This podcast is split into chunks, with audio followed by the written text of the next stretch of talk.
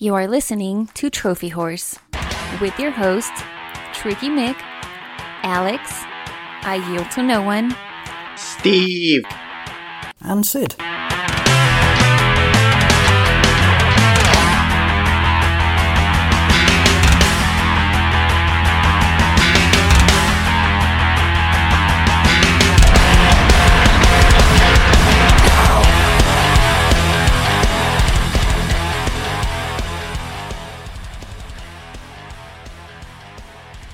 Hello, everybody, and welcome to Trophy Wars. This is episode 510. I'm your host, Tricky Mick. Alongside with me, the man, the myth, and the legend, it's Alex.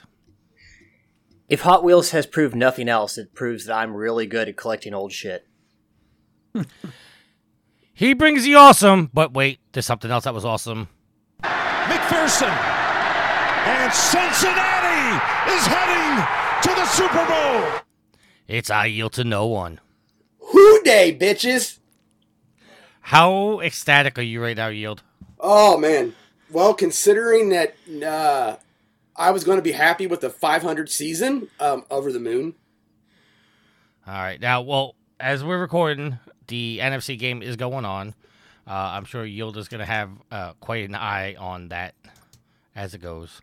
I really But- don't. I really don't care who we play.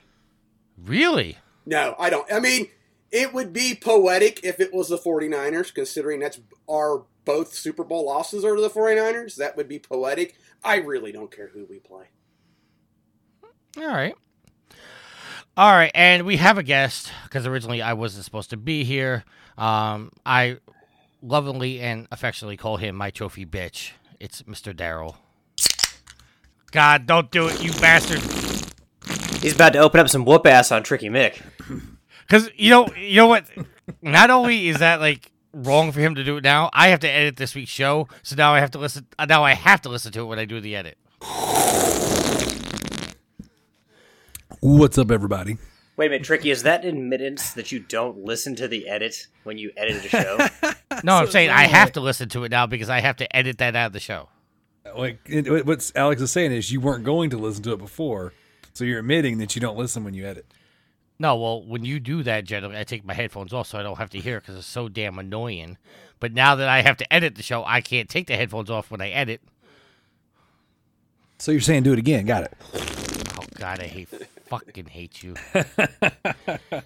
Daryl. How the hell are you? I'm good, man. I'm good. Is uh this house is on COVID lockdown? Uh, my wife and two of my kids have the vid, and so it has been my son and I, my oldest. We've been hanging, you know, kind of staying away from everybody best we can, and playing a crap ton of video games. Uh, all right, yeah, well, you know, we- we noticed that you like to cheat with your kids to get points in the backlog beatdown, so we're not going to press on that because, you know, I, I don't want to call you a cheater, even though you are when you falsely accused me of cheating all last hold year. on, hold on, Tricky. I love the way that Tricky is just passively trying to th- to shovel shit on Daryl when he's like, We're, "I'm not going to do anything. I'm just going to bring it up and mention it more than twice that you're a cheater." So we, we get that ball rolling. Yeah, well, he is a cheater, but, you know, we're not going to dwell on it. Well, oh, you oh, know- oh, you mean Daryl doesn't get to defend himself? That's what you're saying. That's, that's well, what did, well, hold on a second. Did I get to defend myself when I was falsely accused last year multiple times by multiple people? No, Yes. because I don't listen to that crap ass show, The Loop Brothers, so I didn't even know they were talking yes, shit. until yes, six you do. In. You have a podcast. You have a platform that there's a lot of overlap between the Loop Bros and the Trophy Wars communities. So you do actually have a way to defend yourself because you have a platform to, to talk on. Yeah, but see, I I would have had to listen to that crap ass show, The Loop Bros, to actually know that they were talking shit. It wasn't until six months in when somebody said, "Hey, are you just gonna allow Daryl to talk shit like that all the time?" I said, "I don't know what you're talking about." Well, here, equal time, Daryl. Do, do you want to defend yourself or do you just want to brush it off? You know, I think it's adorable that Tricky wants to come in all strong on his show when I just edited a near five hour podcast where Tricky was on my show and he was talking all kinds of mad junk, but not to me, you know, about everything else and everybody else. And what's even was more. What's even more adorable is the fact that he says that I called him a cheater when on my show, not only did he say he doesn't like being called a cheater, but then admitting to skirting, in quotes, skirting the rules as close to the line as you can to where you can't even see it anymore. So, cheers, Yeah. Tricky. Listen, You go to that line, but you don't cross it. Okay, cool, man. That's cool. Whatever you want to call there, it. there is no see- way that you toe that line for this many years and don't cross it at some points. There's I- no way. You're not I- that agile, Tricky. I've never cheated at a video game in my life. except for the Well, ones no, that you. wait, hold uh, on a second. ex- hold on a second. uh, Except, the for ones using like you- a cheat code. I'm talking about when it comes to trophies, I've never cheated to get my trophies. Now, Daryl, on the other hand, had other Define people. de- define cheating. Okay, Daryl, on the other hand, has had people get uh, trophies and platinums on his account that he could not get himself. Oh, you, No, oh you're, you're talking Flappy Goat. no. I'm talking Flappy Goat And because Daryl we does not have Daryl does not know how to flap his goat. we were passing the controller back and forth in a I'll room bet you a thousand dollars. podcast. I bet you a thousand dollars. I'll give you a week and you cannot beat Flappy Goat. Well, I would, Tricky, but I've already got the platinum on both platforms. I, I will make a I will make Hey, an wait a account and put a thousand dollars down. Speaking of, I know I one one of those two I actually did myself. You're welcome. No, you did not. Yes, I did. He only did You one. of them. outright admitted B button guy got them both for you. No, just one of them. He got other people's that same day. Mm-hmm. All right, well, Tricky, hold on. If we, we're on this topic of cheating, let me ask you because I texted Yield the other day and said, Yield, their online trophies for Hot Wheels Unleashed, you've got to win five races. Do you want to help me out mm-hmm. with that? You, he scratches my back, I scratch his back, and we both get those trophies by basically Absolutely. boosting on online trophies. Would you That's not not consider cheating. that cheating? That's not che- no. That's no, not it's cheating. not cheating. But some somebody I, did. I, don't, I don't know if I would agree with that because look, I hate multiplayer trophies, which is why I'm willing to do it. But someone giving you a win is that not? No, No, because you're you're playing within the rules of the system. Now, you're just bending the rules. no, you're not even bending the rules. Well, that's I- true. if if if yield if you were to like somebody posted in our group chat uh and alex you said no one should accept uh taking control of somebody else's earning and earning trophies by playing for you. Now if you had done share play and had yield get you a certain time on say split second and so for a trophy that's cheating. But if you had yield in that same race wrecking cars to clear the path for you that's not cheating now I don't know if that's possible, split second, but and, and also, also, I, I would say, uh, I, w- w- I- I agree with what you're saying, Tricky. But what I would say a, a way around that would be like what Daryl was saying that if you're if you're sitting in a room, le- legitimately sitting in a room, passing the controller, and somebody gets the trophy. yeah, yeah, wh- What are you going to do? Because you're Nothing. we're playing with a group of friends, passing the controller. It happens. Yep. But but Okay, but okay. in, in in this but I would say you would have to be gamer enough to sit there and go, well, yeah, I really didn't earn that trophy. A bunch of us were playing the game. Somebody somebody popped that trophy, and you know what? Thank you. I'll take it and run. Um, but to just blatantly farm out the trophy just so that way you could inflate your numbers, that I look on as cheating. Right, and Oh, that's oh, so what you we mean did. tricky is tricky cheating. Yeah, of course he is.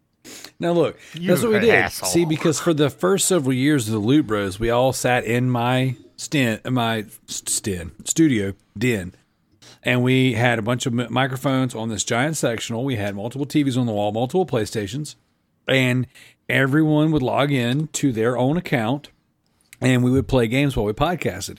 That way, when we popped trophies, we could do the obnoxious, you know, dubstep trophy pop.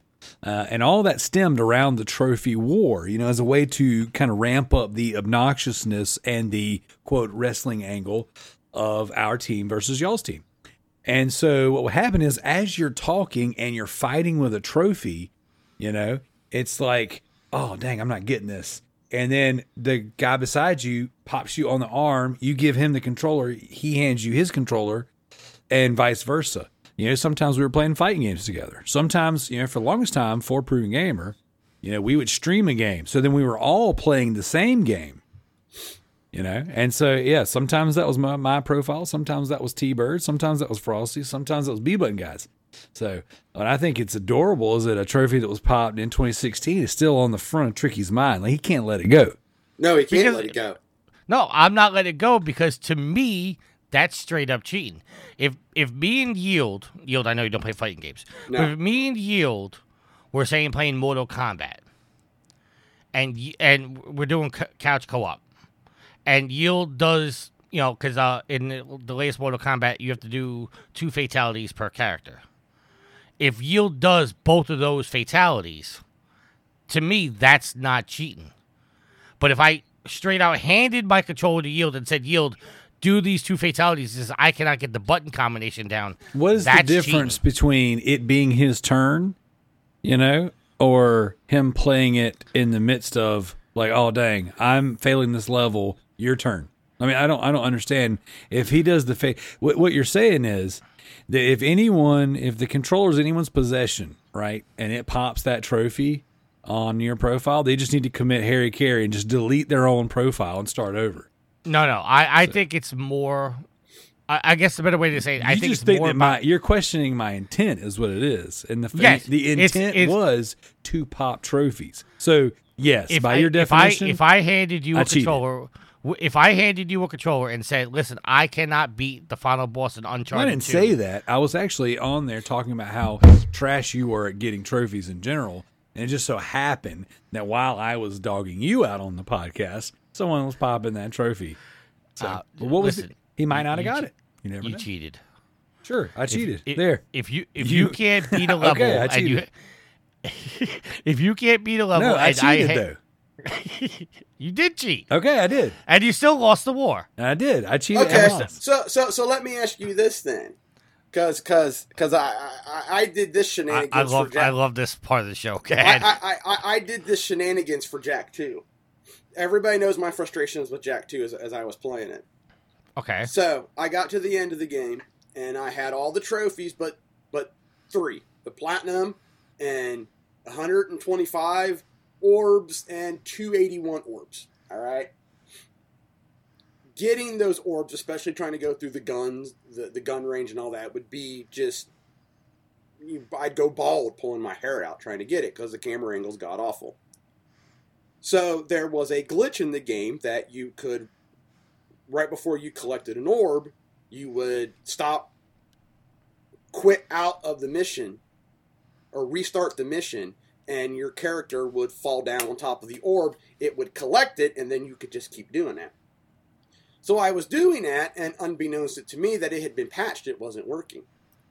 So I looked up online and found out another way to do it, and went into the debug menu and got it to pop.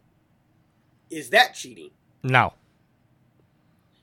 Because that's not it- cheating because you're using a what's system within within, the the, s- game. within the I- game. I, thought the same way. I felt dirty, but I wasn't going back and earning it the other way because I wasn't Yeah. spending. I wasn't spending two years doing this. So I think the definition of cheating is when it's something skill based, like beating a game on hard, and you do have someone do that for you.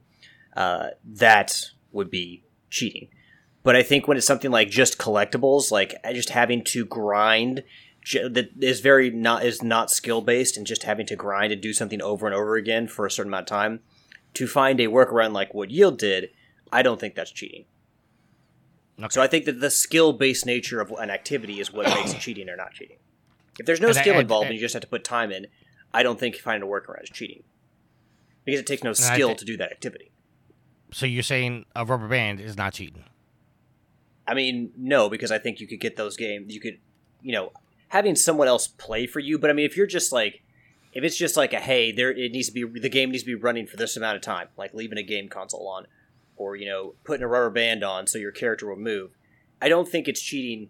You know, if if a, ga- if a video game maker is going to ask you to play a game for 72 hours straight to get a trophy, or to walk in a circle for 36 straight hours, I don't think anyone's reasonably going to expect somebody to sit there and do that with their own two hands. There's going to be a workaround just so people and people don't have enough time to be doing that shit. So no, I don't think that's cheating. Although it depends on what the rubber band, what the intent with the rubber bands was. Was it a skill based activity, or was it just you're just burning time? Essentially, you don't want to waste the time to do mm-hmm. some Just monotonous burning activity. time. All right, let's get back to the show Okay. because we got some topics. We we do have a lot of topics, and I I, I just texted uh, Daryl. I said I love arguing with you over stupid shit.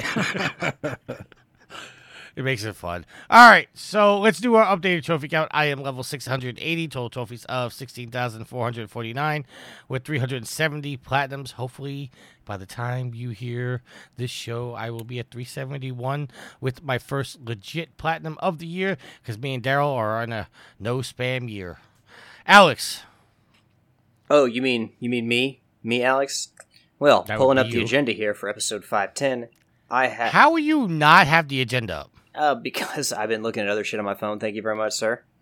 He's looking at butthole Oh, pictures. Lord. He was busy. No, not right now. You didn't catch me doing that right now. Okay. Uh, I mean, all this talk of Flappy Goat, you know, gets gets me going. Um, level 454, total trophy count of 7,009 700 and 7,797, with a platinum count of 120 in 119 games. Yield. Uh, da, da, da, da. So I'm scrolling through something else. You don't have the agenda up either, do you? No, I was scrolling through something else. Ah, level 468 with a trophy count of 8217 and a platinum count of 147. Sid is level 546 and with a total trophies of 11,234 with 213 platinums. Sid is on the move. Holy shit! Sid Daryl. gained 12 platinum trophies in between last this last recording and this one.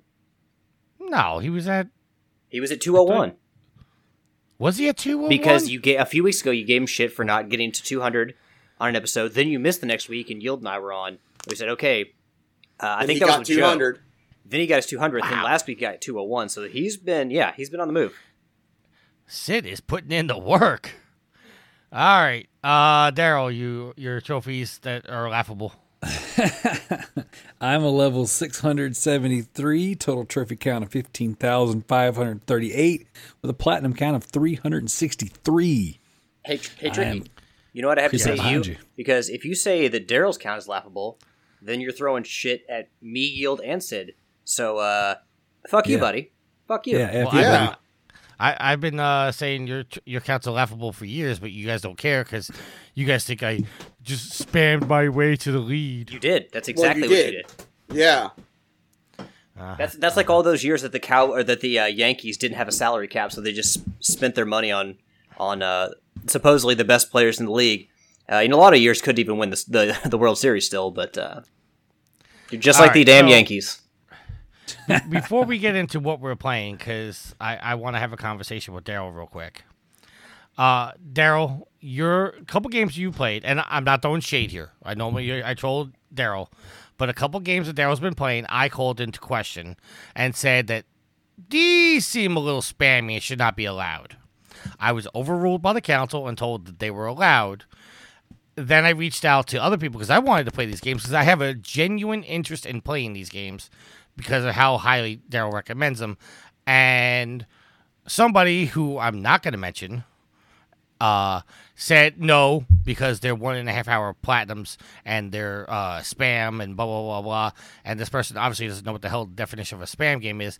But Daryl, uh, I want you. I want to give you the floor real quick and give you some time to explain why those games, in your opinion, are not spam.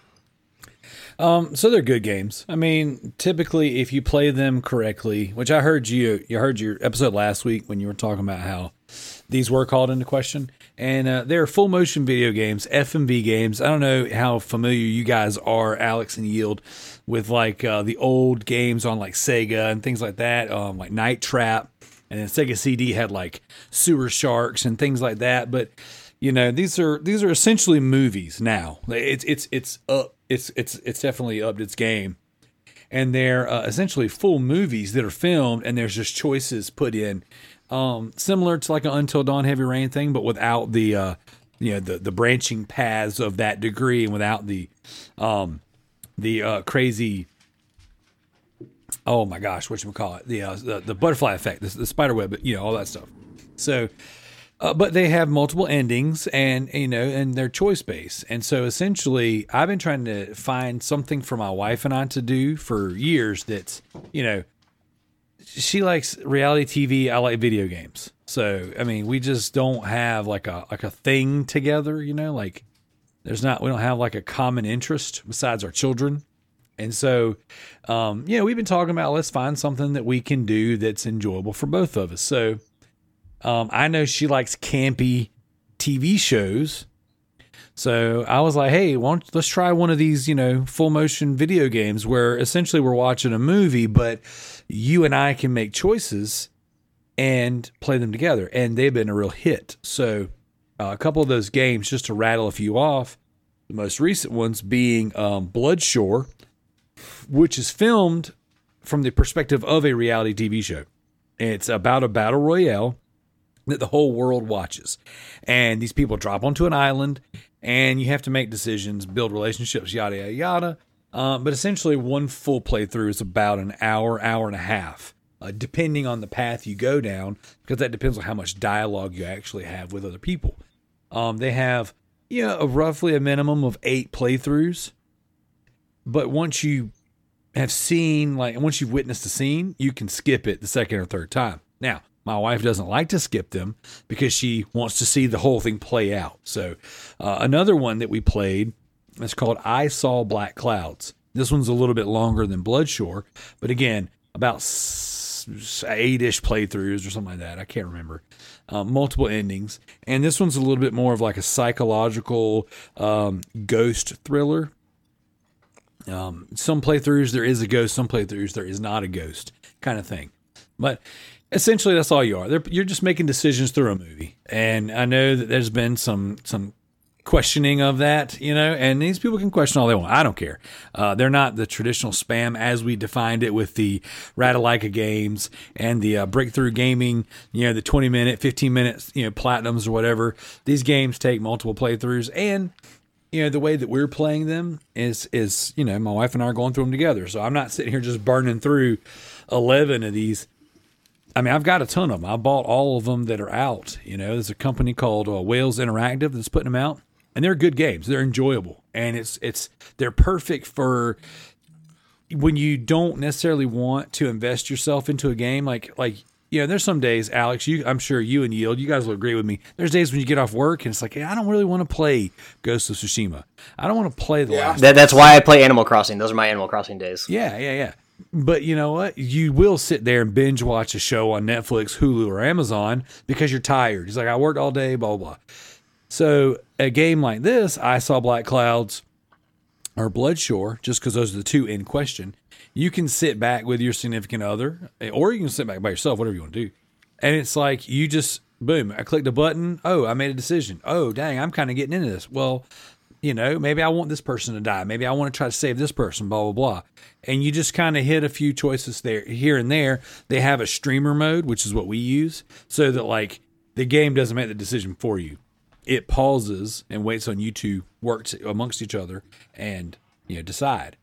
And so, um, you know, they're they're cool games. The thing, the thing is this, and this is the big point of contention. This is why this is the second time on the show this has been brought up is that Tricky went and made a whole bunch of side bets with people who already had preconceived notions towards games that are not 40 hour RPGs, you know? And he went and took a bunch of side bets with people, and he's like, hey, hey, hey, I'm not going to spam. I'm going to put a hundred bucks on this, blah, blah, blah. And then now he's sitting there panicking because he hasn't gotten a platinum in 30, in the first 30 days of the year. and he's like, oh no, oh no, wait a second. Um, does this count, guys? Does this count, guys? I mean, can I, can I play this one?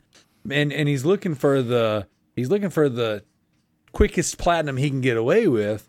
All the while, this is you know again, we're talking the uh, first thirty days of the year, and I've already landed myself one, two, three, four, five platinums. and they're all questionable. So okay, so Sure. from an outsider's perspective, uh, well, I guess I'm in the backlog beatdown this year, so maybe not an outsider. But as I talked about with Tricky last week, I think that when you play a game, you know, Daryl, you talked about playing a game with your games with your kids. That shouldn't count as spam because your intent is not to get an easy platinum. It's you're spending time with your family. Same with your wife. So when your intent is not just to, to get an easy platinum, when it's a bonding experience for you and for somebody else, you know, time be damned. Like that should be, and I, I don't think your wife is going to sit there and enjoy you playing I as or watching you play I am Mayo. Like there's not Right. enjoyment in that. So these movies, you all found a bonding experience. That's not spam to me because your intent is not to get an easy platinum. It's just to enjoy time with your wife. So that that why Right. to me is it's not spam. And if they're not good, I'm not going to finish. You know, I'm not going to go for a platinum if they're if they're not enjoyable. So See, my, Yeah, hang I on. mean, before Daryl, you go, before you go any farther, Okay. tricky. There's there's one in particular that I have platinumed years ago, but I don't recommend, and it's the Bunker. Same company, but this one's a bit of a combination of a point and click adventure where you kind of got to find objects in the scene, and the narrative decision making game. And I did not enjoy that one as much. You know, I felt like trying to find items in the scene to shape the the way everything goes um, is frustrating and made the game made it less enjoyable. So some of these other ones that are, you know, arguably, if you go along to go to how long to beat and some jerk off says I I beat the game in 45 minutes and brings everybody's time down, whatever, you know. So it is what it is. But I don't go to I don't go to how long to beat for everything I play. I don't I don't I don't care. You know, it's like I'm not questioning. I'm not out here questioning everybody's games. I'm going to play what I want to play. I know what is you know has been identified as spam, and I'm just going to stay away from those. And you know, everybody else can suck it. Well, one of the things I think you know that these competitions rely on is well, how long does it take to beat? So, you know, I, there's a, a, game I want to bring up. It's, it's I, it was on the PC. It's also I think on the PlayStation Three. Uh, I played it on both. It's a point and click puzzle adventure game. Bless you. Um, I don't even know if I'm pronouncing it right, but Machinarium. Bless you. I don't know Bless if any you. of you ever played it. Little protagonist robot guy. Uh, fantastic game. When you're going through the fir- first time through, like the puzzles can be kind of tricky, so it's going to take you a little bit more time. But if you know what to do, you can breeze through that game in a very short amount of time. But it's a really fun puzzle game. The the characters and the art style is really endearing. So Machinarium is an example of a game that's not a 40 or 20 hour you know RPG or action game, but I think should totally count for so a competition like this just because it's a really well made game and it is you know it is fun. It is enjoyable. Okay, Daryl, you only you only platinum four games this year. Uh, uh nope, nope, nope, not true. Starting off um January 2nd, Playroom VR. Uh, January 9th, Maneater. Um, January 16th, Bloodshore. January 20th, I Saw Black Clouds. And January 23rd is The Sims 4. I, I apologize. I Maneater didn't show up as a platinum. It showed up as a eighty three percent. So I apologize. Now, it's because I, I don't have the DLC for that one yet, but I'll get it. Anyway, no, I mean, listen, Daryl kind of alluded to it. Like, I want to play what I want to play, and you know, me and Daryl have our bet uh, to raise money for Extra Life, but I took side bets because there was a lot of people saying that I wasn't going to last a year. So when it comes to the side bets, I'm asking those questions because I don't want to have petty arguments with people. I'm not saying that everybody I bet against is petty. I'm just saying I don't want to have petty arguments saying, "Well, no, this is a spam game." So if I play the game and so and then it gets called into question, I want to make sure that it's already been approved by the council to say yes, this is good. And to the council's credit, they said we approve these games, but they are going to be called into question by somebody else, and you may not want to play them. So Tricky. I love how you're, trying to avoid petty little um, conversations or arguments over games when it, you've shown yourself perfectly able to jump into a conversation, a petty uh, little argument over games. I I I, leg- I legit want to do this year, not just to you know raise money for Extra Life with Daryl, but I want to do this because I want to shut down all the naysayers that says I can't not go 365 days without getting a spam trophy. The real, I, I think you can go 365 days. What I am not sure if you can do is if Daryl overtakes you in platinums and starts to beat you, then I think you might, you know, feel that itch to resort to some spam. Oh, it'll happen. It, it'll happen. Look at that. He's got to have a cigarette right now to calm his nerves. Let's just all go ahead and just just realize, take a moment of silence for Tricky because I gave him a 12 platinum lead. All right. And then so here we are. I we're inside seven platinums. And I've been in school. Like that's seven platinums all while juggling school. So and, and I've also been pulling 12, 13 hour shifts every day at work. hey man, I Oh, hey, I, I work all- 50 hours a week myself. All I'm going to say is thank you. You can thank me to the both of you because if I wasn't nipping at Tricky's heels, he wouldn't have went spamming. Well, you know, if you look at it, every time I passed him, he would go on like a spam binge. spam page. Because I, Because Spam, I, yeah, I, spam I- page, yeah. I got within what was it, Tricky? Two, one of Yeah. you platinums. I, I, I don't remember how close it was. it, it, it was pretty close. And my goal was I was going to sit there and get like, uh, let's say I was within two. I know I was pretty close. I was going to get like three or four games within one trophy from a platinum. And then like Sunday night, right before we record, pop all those ones. And then when Tricky went, oh yeah, you're still so many behind me, I'd be like, nah, up, look at the update. Oh, that would have been amazing. That would have ruined him. But, That, but that's that's what Daryl tried to do on one of his episodes. He came on. He's like, "Oh yeah, oh no, it was it was my birthday." He's like, "Oh, here's here's your birthday Yeah. gift. I passed you the platinums." Well, then the problem is I go by PSN profiles, which has proven itself to be inaccurate because somebody, not naming names, has hidden trophies because they've been questionable for cheating for uh, ever. Since the PS3 days. there you go. So this is, All right. these conversations aren't new to Tricky by any stretch. All right, let's let's move on. Uh, so Daryl, you pretty much touched on what you're playing. Oh Uh, no! Whoa, whoa! No, no, no, no, no, no, no! I have not touched on what I'm playing. Um, I want to give a shout out, especially to DMC Devil May Cry. Oh, so so good. I know Alex is a fan of that game. Oh my gosh, I've put that in this week and played it. Um, couldn't put it down. I beat it. It was a blast. So. It is a very good action game, and it the only knock against it really, or the largest knock against it, is from Devil May Cry fans who are you know tried and true Devil May Cry fans who have been with the series you know since you know from the Capcom glory days, and they saw how Dante was kind of handled in that game, and they're like, we don't like how Dante's being portrayed. This game sucks.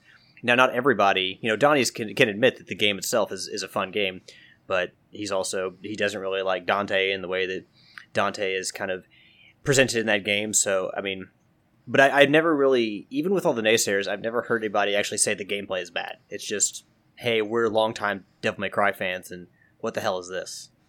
Yeah, it gets better too. Like as the game progresses, like the story gets better, and it was it was good, man. I, I really, that was one of those games where I jumped on. I didn't love the initial portrayal of Dante. I didn't love like just kind of like his attitude. It was a little, little too trying hard to be punk rock, and the red kind of hue all over everything. But um, but yeah, I ended up love learning to love it. Inst, I mean, very very very uh, early into the game. It was very very good. And so um, I played that. I beat it. My son and I uh, did the co-op campaign for Fear Three. Uh, we beat that um, yesterday. That was that was another awesome awesome experience. A game that I've been sitting on for a long time, but uh, you know we just I just brought it out. I was like, you know what? Let's just try it. And it has such a cool mechanic in there where you're two brothers, and they're uh, one's a spirit and one is an actual physical being, and the spirit is like a psychic as well and the the way that this the ending is de- decided through the game, which I had no idea until the end, was um, basically whoever does better in each level, you get scores or get a score built up based on like little challenges and like people, enemies you kill and things like that. And whoever wins in the end, it, it that is the ending you get. So if like if he beat me, which is what happened, he got he got a better score than I did on a couple levels, and he ended up pulling out ahead of me. And we went with his ending instead of my ending, and it was freaking awesome. So, um, yeah, this week, you know, the, my main games that I kind of wanted to just bring out were um, DMC, Devil May Cry, and Fear Three, which are older games, um, but I finally got around to playing them, and they were awesome. All right, yield. So, uh, Rocket League on Thursdays, uh, some Deep Rock Galactic, which I was able to get the A Team trophy, so I'm kind of stoked about that. And um, uh, been playing a lot of Kingdoms of Amalur Reckoning. That's it. Just those three Right. games. Alex. So haven't really gotten back into much or any really uh, Jedi Fallen Order, but I'm I'm winding up my time with Hot Wheels Unleashed. I'm kind of at a, a grind point here. I've completed all the single player stuff really. So uh, once Yield can, uh, once he cracks into the game, then I'll I'll have him help me with some of the online trophies. But yeah, um, winding up my time with Hot Wheels Unleashed. I've gotten most of the cars. I don't think I have all of them, but if if if I don't if I'm only missing some, it's only a handful. So yeah, like I've said, it's a really fun racing game, and it's got that Hot Wheels license. So for anyone who grew up in the '80s and '90s, it's it's solid gold. Like it's it's a for me, it's a no brainer if you you know you like and enjoy racing games. You know, even if you don't get every racing game that comes out, you know, just periodically playing a racing game, like I like I've talked about before. You know, I'll get that itch every now and again to play a racing game. But uh, but yeah, I mean, within the game, it's there are grindy trophies like uh, so there's two currency systems there's gears which help you upgrade cars to improve their stats and then there's also coins which allows you to buy, buy cars or essentially buy there's you can buy individual cars from the store, which rotates every hour, and then you can also buy blind boxes, which are the essentially um, loot boxes where you get a randomized car at every one. So you may get the same car three times in a row, or you may get, you know, instead of spending 2,000 coins for a legendary car from the shop, you may get it for 500, which is what you pay for a blind box. So, um, yeah, I mean, it's that's going to be the biggest grind because you have to get for one. There's three trophy trophies tied to the amount of money you have, and then three trophies tied to how many gears you have. So overall, to get all of them, you're going to have to get 100,000 gold, and then you have to get 25,000 gears. So that's going to be the biggest grind. I've already opened 100 blind boxes, so that one wasn't really an issue. But I mean, it doesn't feel like an unnecessary grind. I'm not going to be sitting here like Helldivers and pulling my hair out, hating the game. I feel like this grind, especially if you do the racing season. So they got a SpongeBob racing season now, and they have like three three tasks every single day. They're pretty easy to to do. You reach the podium three times, win five races, drift a certain amount of time in a race, use boost a certain amount of time in a race. So if you're you know just spend 20, 20 minutes a day playing the game, you'll get all three um, tasks done, and it'll get you, you know, I think it's 450 XP, and that'll move you up a couple levels, or move you up. Um, it'll it'll it'll get you. Um, you'll essentially what you'll do is you'll get at least 500 gears a day and 3,500 coins a day. So um, the uh, the racing seasons they do. I feel like respect your time really well, and they are going to help you get to the platinum faster. So I feel like you know if you if you don't want to sit here and, and grind through like being part of the racing season where you also get um, you know cars the spongebob pass comes with five different spongebob cars plus you know through the it's like the rocket pass whereas you level up you get um, specific items to customize your basement in uh, one of the options you have in hot wheels unleashed is you have this little basement area which is like your man cave you would call it or you know whatever your gamer cave whatever you want to call it and it's just you get to there's a little kitchen down there there's like a, a seating area there's like a trophy room area, and there's just um, uh, like a little. I, I, can't remember what all the areas are called. But there's four specific areas, and you get to design it. You get to customize it. So um, you win in the through the racing seasons. You get little items to help customize your basement, and you actually the one of the backdrops for the races is the basement. So the basement backdrop that you play in the game is unique to you because it's your actual basement that you customize and you design. So uh, not super deep customization, but enough to make you feel like it, it's your own little personal living space, which is really cool. So, yeah, I mean, my only knock on the game is, is really the time trials. The time trials, it feels like you ha- there's short, shortcuts seemingly in every level or every race. So, and some of these are ridiculous. Like you jump off the track and fly halfway across the track to land and turn to face the right direction on a section of the track that's like hundreds of feet away. So it's not like your typical like Crash Band, Crash Team Racing shortcuts, which are actually like you know pretty reliable. These are far less reliable, and there's a lot of trial and error that goes into making them and hitting them. But uh, so the time trials, it's it's annoying because it doesn't feel like it's completely skill based. It feels like in a lot of them you actually need to take the shortcuts, and like I said, some of the shortcuts are really ridiculous. So I think the time trials, well, they should be in the game because it's a racing game, and time trials are you know trying to beat the best time is part of the fun. I think that they were poorly implemented in this game. Uh, granted, I've still done them all, so I mean they are doable. But the fact that you feel like, regardless of how well you race, that you're you're going to have to just take the shortcut, it makes them their implementation a little bit questionable to me. So it's like you guys were a little bit too stringent with how difficult you were with the best times, the unleashed times. You know you should, probably should, should have scaled it back so it was not not super easy but it was more skill dependent instead of making players have to go to the internet and go to youtube and be like okay well where's the shortcut for this race? Because that's most of the time what i've had to do is uh, is go find the shortcut and then do that. But overall solid racing game. It's got a track editor which seems like a lot of fun if you're willing to put invest the time in it, you can get a lot out of it. But you know, if you just want to fart around and spend five ma- five minutes making a really simple track with some some of the um, the different things like uh, the different hazards like the the spiders, the pterodactyl, or the volcano, or all that. You can do that. So there's uh, a lot of good to this game. Like I said, the only the only downside I think is the the time trials and how they were implemented and how stringent they are. But it's a it's a super fun racing game. So and with the Hot Wheels license, there's all like really cool cars to uh, collect.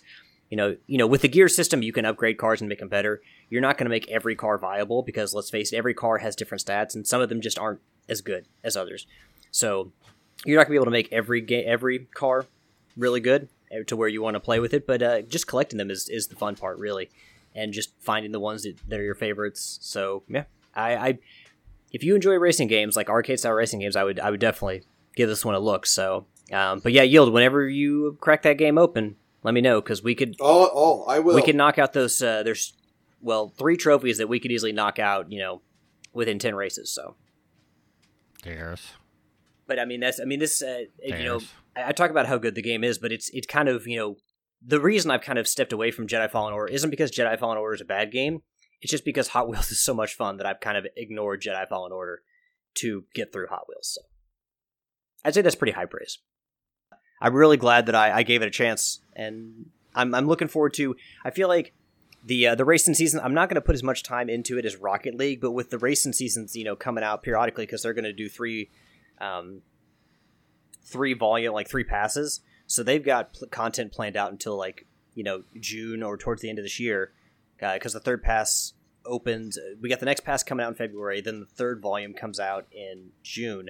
So they've got content planned out past the begin past the past the middle of this year. So uh, if the racing seasons, if they have good cars in them, then I'm going to keep playing them. And you're just putting my 20 minutes a day, and uh, there you go. So uh, it's really cool that they respect your time quite a bit. Oh, I did want to mention, it's weird because I bought the definitive edition. Quit laughing, Tricky. Uh, I'm I'm just laughing because when you get on this spiel, it just it, goes on for like twenty well, yeah, minutes. because I'm talking It's about good. games. Good. It's on I, game. I know. I'm just I'm just laughing because when Alex gets passionate about something, he just doesn't stop. Well, I want to give as much Yeah, no. information as I can because you know Gareth was asking me, you know, on on Thursday night stream of Rocket League, if you know the cars, the, the cars you can purchase, if they really affect, if they're skill based, and, and like I said, the cars all have different stats, but the best cars are in the game from the beginning. You can unlock them without buying the you know the SpongeBob Racing Pass or the Volume One Season Pass that comes with like Street Fighter cars and um, a holiday pack or a Batman pack. So you c- the best cars I've seen are built into the game already. So the DLC cars, while skill like while the stats do matter per car, the the, the best they're not selling you the best cars in the deal in the DLC. So so it's not a pay to win thing.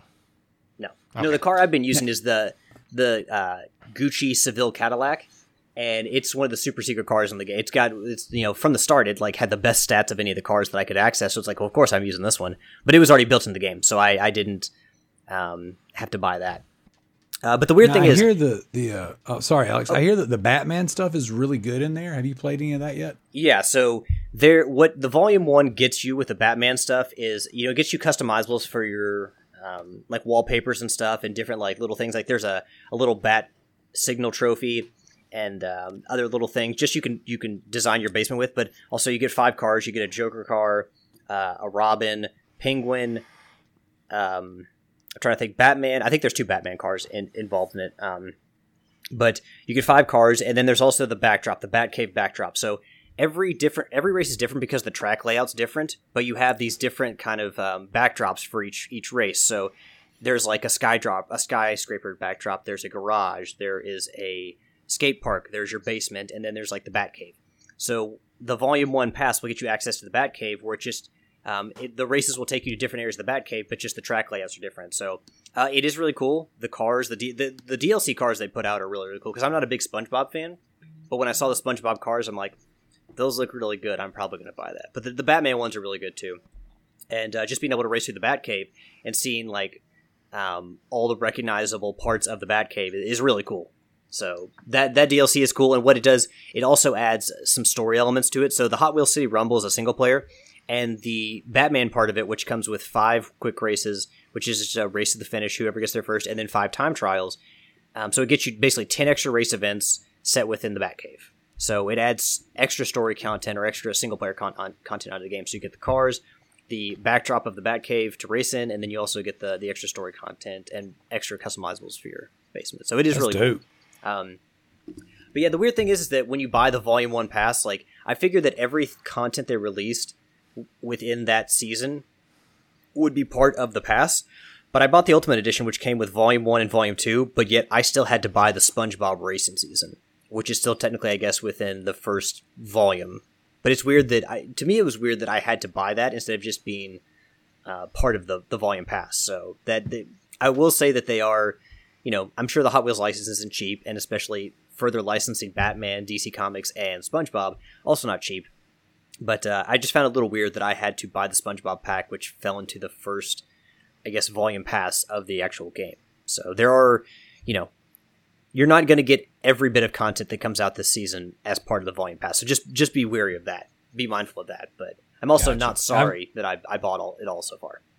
Yeah, I got it in my wish list. So that's definitely one. I, uh, you know, friend of the show, CJ, reached out and was like, "Hey, yeah, this game's pretty good, and they got like, the Batman stuff's pretty awesome. I think you're gonna dig it." So I've had my eye on it, Yeah. bef- even before. But once he said that, I was like, "Yeah, most definitely." So there's three separate Batman cars in this. There's the old school, I believe, the Adam West Batman car, and then there's the armored Batman car, and then there's one other one that I, I wouldn't know really how to describe. But there's three separate Batman cars in the game, and yeah, I think this is something, Daryl, that you and uh, at least your your oldest son Noah, Noah the Builder, Heck yeah. I think you guys could really get into this together because obviously Hot Wheels is something we grew up with, but it, I think this would be a good bridge point, a good game to bridge between the two of you because you could be like, hey, you know, Noah, look, you know, I, I know Hot Wheels is still around, but you could maybe uh, introduce it to him and be like, hey, Noah, look at this. I mean, this is something we had when I was growing up. I, you know, it's part of a fun racing game. What do you think of it? I don't know. I just think it could be a good bridge Yeah. between the two of you that you all could play together. oh, dude, you- all my kids. So you would have Hot recommend the ninety dollar version?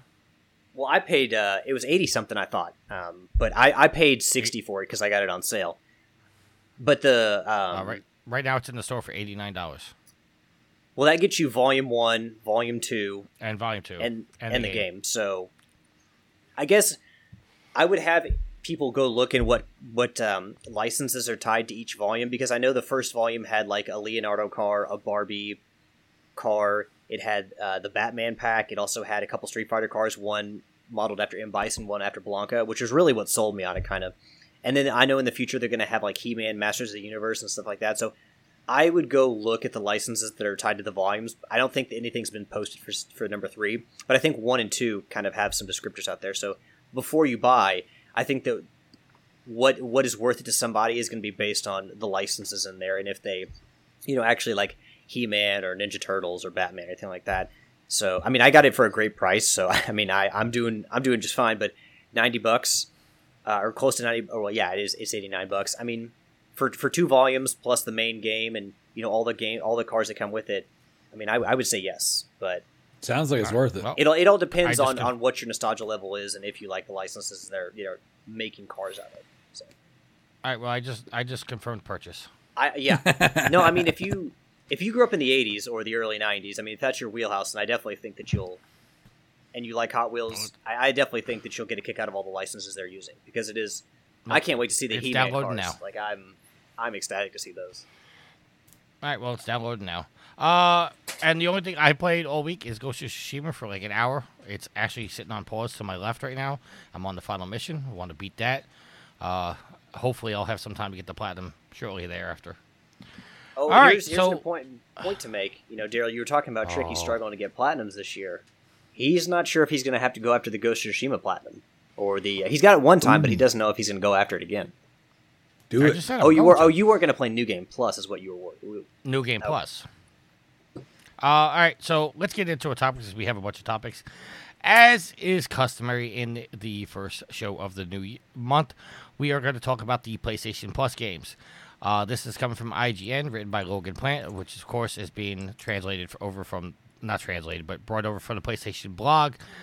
February's free games for Plus include Tiny Tina's Assault on Dragon Keep, UFC 4, and Planet Coaster for the PS5 owners.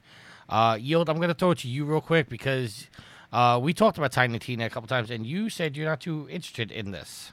No, I'm not. So what? From That's what a I pass. from what I understand, sorry to cut you off there, Yield. It is a No, you're fine. It's a. DLC. It's not a full game. It's a, it's an episode of DLC.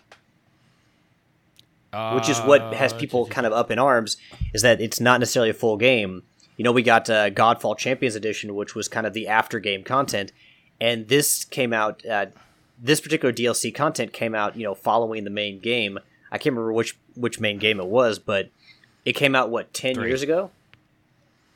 Uh, Borderlands 2 DLC, and it's actually now a standalone package. Yeah, yeah. They they put this out as a standalone, kind of in preparation for the new game. And from what I understand from from some of the Loot Bros crew that we have, that the that all the Tiny Tina stuff is really good.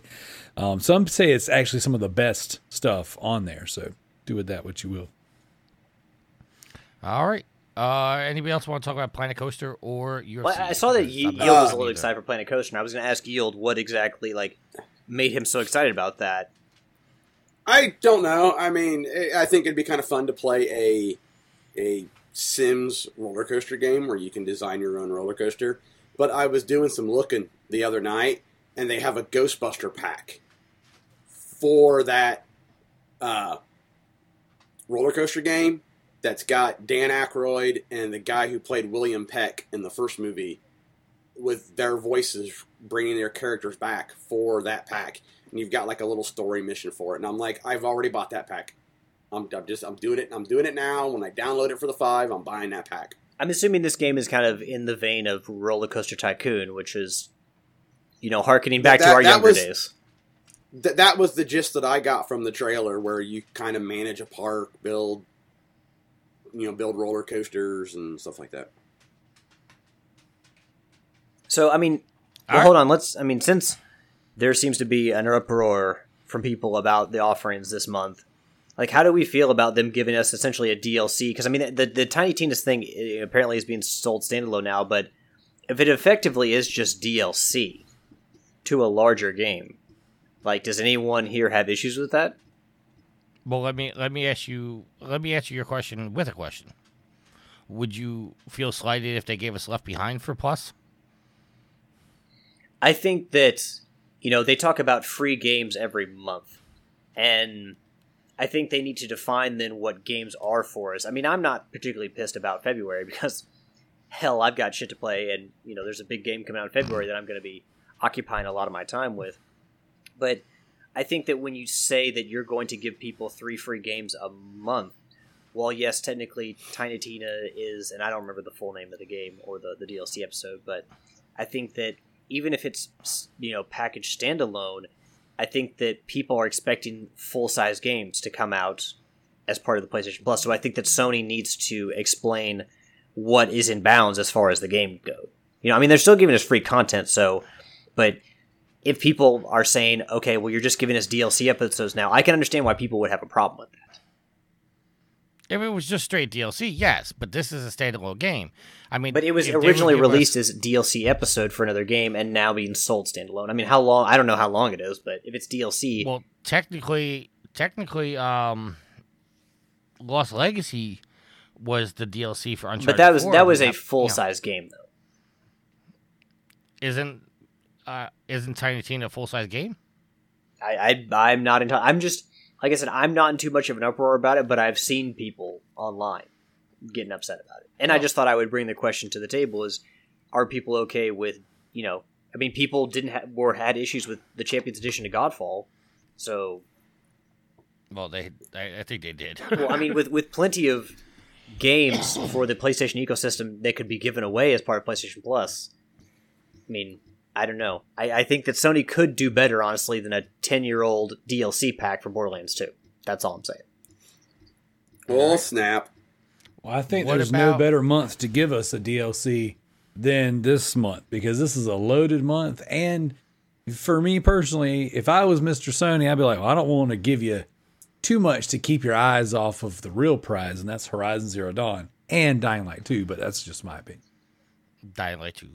Dying All Light right. 2, GOAT, baby. Game of the year. I'm calling it. All right, uh, let's move on to our next thing that Alex shared with me, and I didn't know why until I started putting the agenda together this week.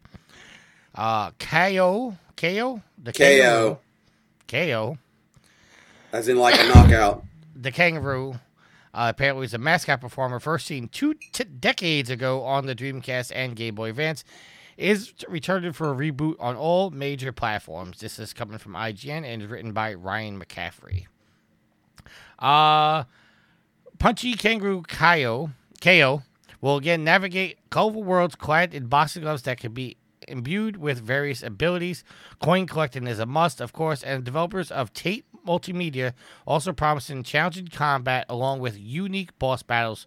Naturally, it's a family friendly game that Tate says will have an engaging story. Uh, Alex, I'm going to give you the floor first because you sent over the trailer for this. Uh, what has you so excited about this? I love mascot platformers. Like I love the anthropomorphic, the Banjo Kazooies, the Crash Bandicoots. So this is right in my wheelhouse. Now, I mean, um, well, I mean, we'll see if the game is any good, but I mean, it certainly looks charming.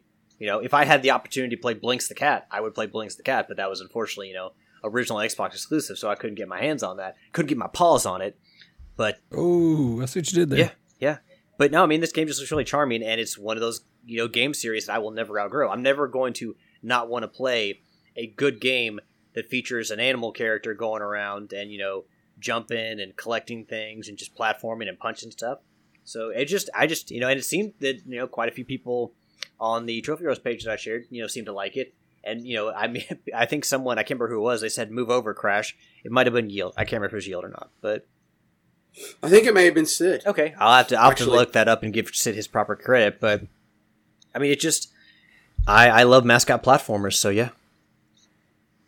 All right. Uh, Daryl or Yield? Anything on KO? No, I, I like the trailer. Uh, like Alex said, I, I like the simple platformers. They're fun, and it looked. It, we're watching the trailer. Kind of reminded me of a Crash slash Spyro game, and I was like, okay, cool. Well, let's give it a whirl. Who doesn't like a kangaroo that knocks people out? I mean, looks All right. fun.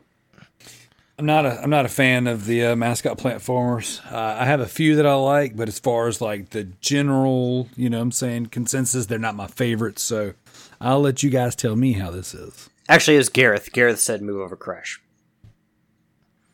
All right. Uh, well, Daryl just said how February was going to be a loaded month. Well, it got just got a little lighter on the load as Evil Dead the game has been delayed until May 13th. Uh, Saber Interactive and the Boss Team game shared the news on Twitter, saying the delay was due in part to the fact that, quote, when the team set out to create a brand new game worthy of the Evil Dead franchise, we knew it had to be groovy as hell, end quote. To ensure they hit that goal, they felt the delay was needed to, quote, in order to deliver the best possible experience, end quote.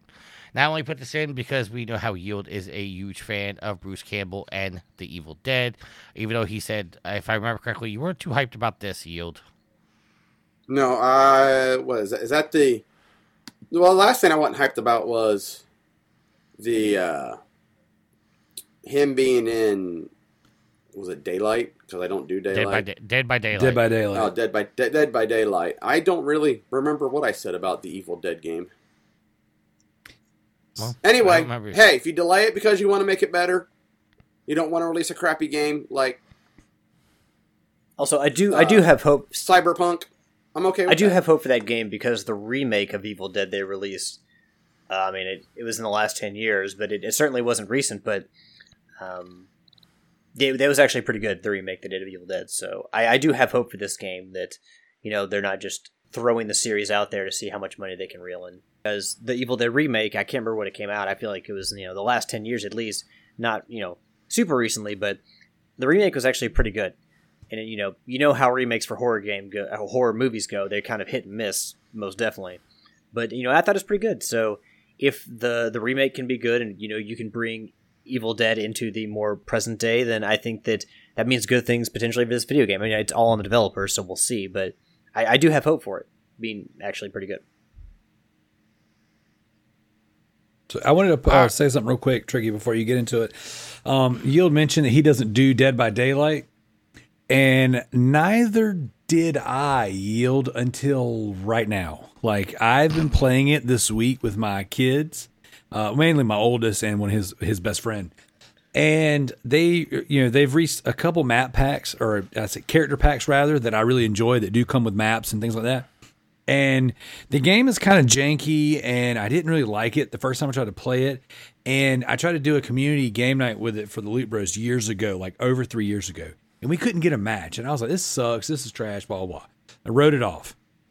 And yet they keep putting all these like awesome you know what i'm saying like characters and character packs and stuff in there. Um, they've got the you know like the scream characters. They've got ash from evil dead in there. They've got leatherface jason Voorhees, freddy all that stuff. Well they put uh, pyramid head and cheryl from silent hill in there not too long ago. And nemesis uh, jill and leon from resident evil now of course resident evil i gotta buy it so i did i bought them and I've been playing the game with my son this week. And the first couple of times I played it, I was like, this is really not good. This is dumb. I don't know why anyone would like this. And the more I play, the more it's growing on me. And I, if you, it, it, I wouldn't recommend playing it unless you have a group of people you would play it with. Um, and or you just really like the sudden rush of intensity and fear from something chasing you and stabbing you.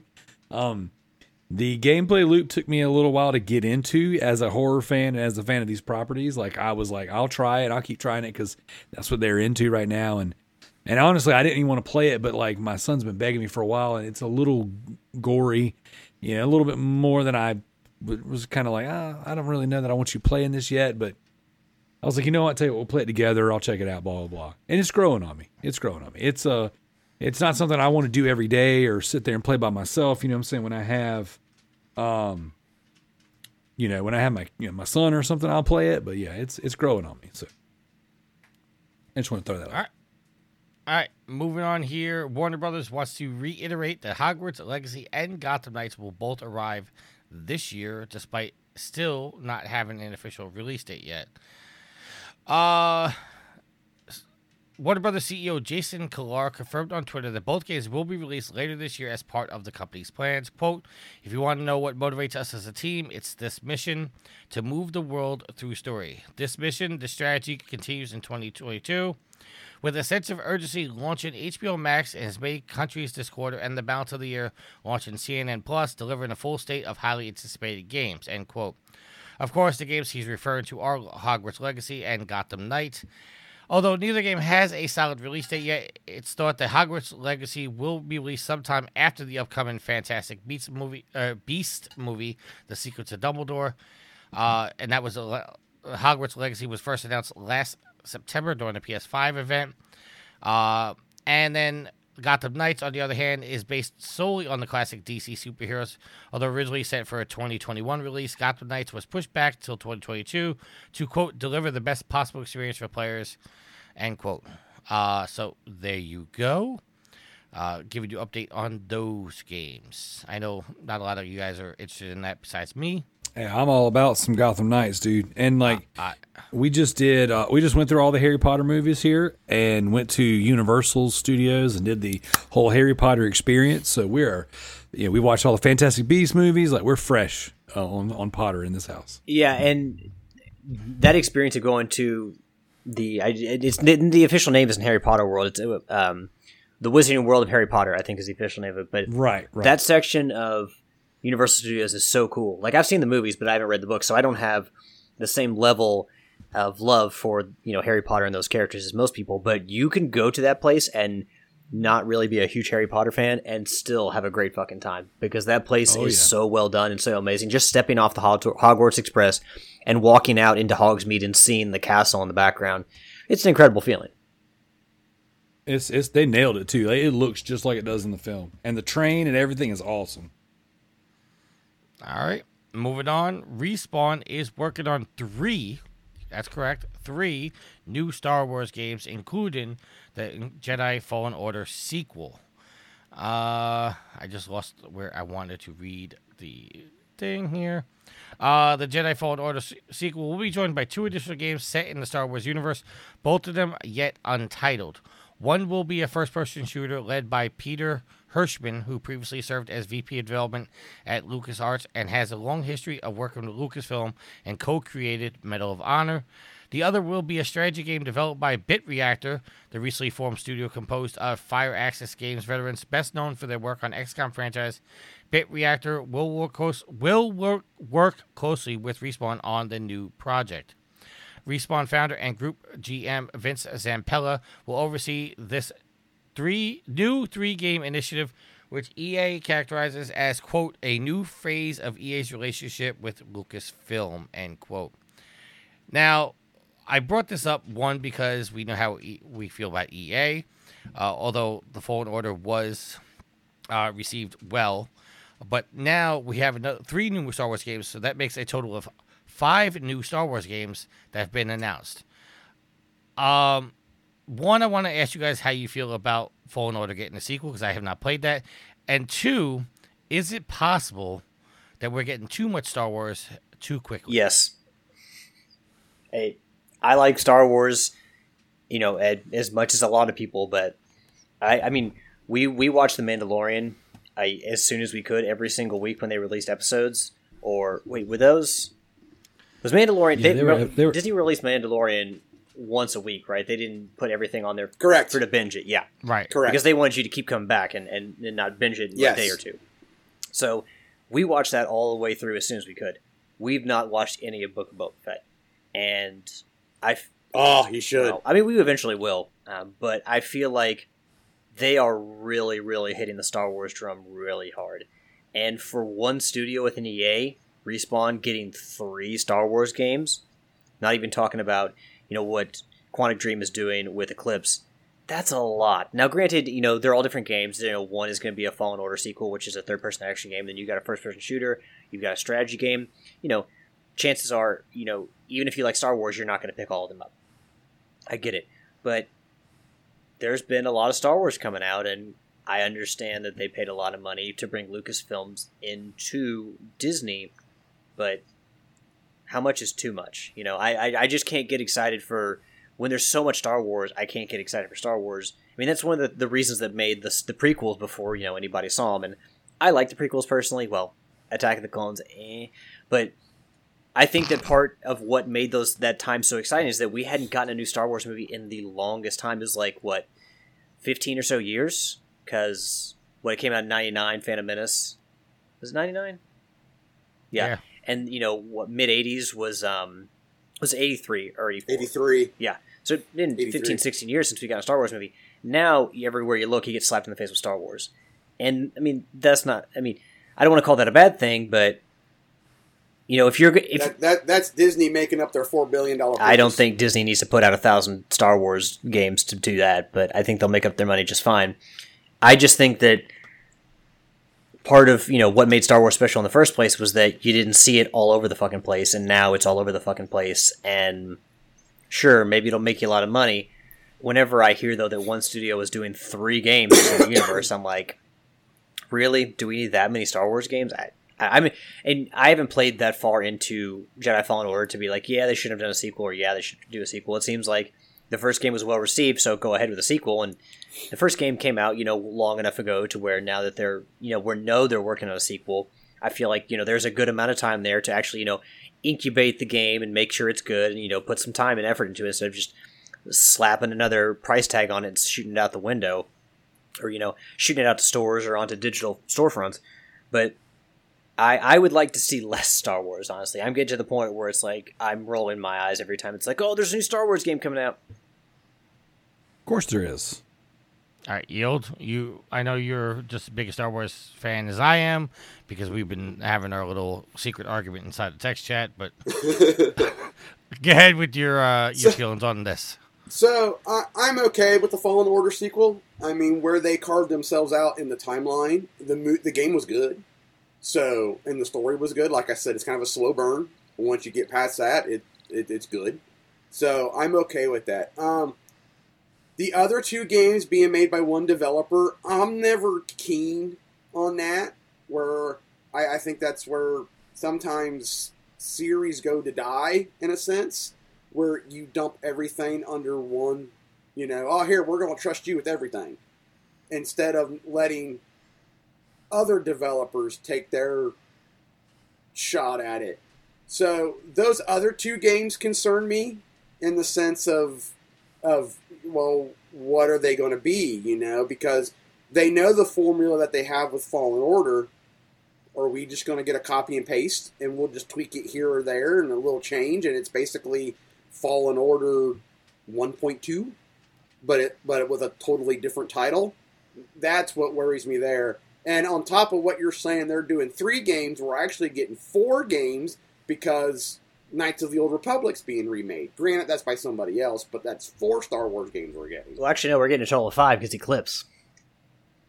Eclipse, okay, five. So see, I I agree with Alex. We need. I love Star Wars, and I want Star Wars in my video games and everywhere else that I can get it. But Don't give it unless so much. well, unless you're hitting different time frames of the universe, you can you can bleed it dry. Like I said, Fallen Order hit in a good spot. We know that Eclipse looks like it's going to be nothing that the movies talked about, so that's a clean slate. And I've never played Knights of the Old Republic. Again, that's stuff the movies never touched. So that's why I'm excited for like those two movie, those two games because this is stuff that I've never, you know, I've, I've never seen. I've heard people talk about it here and there. So it'll be interesting to see where these other two games go. Where are we plugging in in, a, in the timeline? Well, you also have to remember. I just thought of another game. We have the Lego Skywalker Saga coming out. Yeah, but that you know what? That, Yeah, I mean, that but is a that's- Star Wars that's franchise, Lego. but that's not a Star Wars game. it most definitely It- is a Star is- Wars game. You're playing Well, through the movie scenes. okay. How is it not a Star Wars okay, game? hold on, hold on. It, Hold it on. is it is and it isn't. Okay, it's it's a Star Wars game, but it's a Lego game. I I on this argument, I am on the fence, and I agree with both sides of the argument, and I don't care. I'm just going to enjoy the game. All right, Daryl, uh, who famously likes to spoil Star Wars movies. I forgot I did that. um, I didn't. I'm bastard. I'm Hey, hey, you need to be careful about that because somebody on my social media did that with Force Awakens, and I've banned him and never talked to him since. Well, So- he, he he did it. Was it was it the Force Awakens?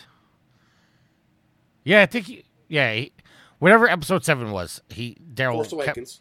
yeah, Daryl came on like every five seconds was spoiling it. uh that yeah that was pretty funny though. Um, as far as me and Star Wars goes, I'm I've never been a huge Star Wars fan. Like I liked the you know the original three movies that came out, and I didn't care so much for the prequels or whatever. I don't even know anymore where they are. Yeah, the prequels, and then um, I didn't so much care for the last three movies that came out. The Mandalorian The was yeah, the sequels. I didn't care for them realistic. I mean, really, I didn't care for them at all. Um, I really loved the Mandalorian, so like to me that was fresh. And I was like, okay, here's something different. I like this. And then I haven't watched the Book of Boba Fett yet. Um, that's on the uh, that's on the to do list for sure. But I'm, um, I'm, I'm gonna tell you, it's it, it's like the Mandalorian in, in the sense of season one. It's a slow burn, so don't don't after the first episode go, ah, this sucks. Oh, okay. Well, uh, yeah, I'm I'm I'm excited about it. The kids really love the Mandalorian, and I I'm just at this dude. I am my kids are at the perfect age to enjoy things, so pretty much if it, if there's an opportunity for us to enjoy something together, I'm gonna dig into it and and so we'll try it. As far as the games go, um, I need to return to Jedi Fallen Order. Uh, I've never played. Well, I, I've played Kotor. I've never beaten Kotor. I played it back on the OG Xbox, and so I'm very excited about that one. Um, as far as like like like Alex was saying, I mean, are we Star Wars out? Yeah, I mean, I, I am, but I'm like the lightest version of Star Wars out you can be. I'm not one of those guys who's like because I've seen a thing a bunch means that this should stop happening. It's just for me, it's like okay, well, I, it, for me, I'm at max capacity. Therefore, I'll probably sit out for a little while and let them build up until I'm ready, and then I'll dive back in. So Well, that, I mean, I, I just an analogy. It's like, what if they just announced five Resident Evil games that are all coming out at the same exact time? You don't you don't feel like that would be too much Resident Evil at one time? So I would then need um, a quick bottle of water or ten because I would be dehydrated from busting all kinds of nuts. No, I'm just kidding. Now, um, so for me that's different. So like, whereas like y'all might Star Wars might be your thing, you know, that might be like your favorite franchise or whatever. Resident Evil's mine, and like for me right now, like we just got a new You game. can you can make excuses for that. Well, that's just what I'm into, you know. Like th- Yeah, to me, yeah. it's I get you.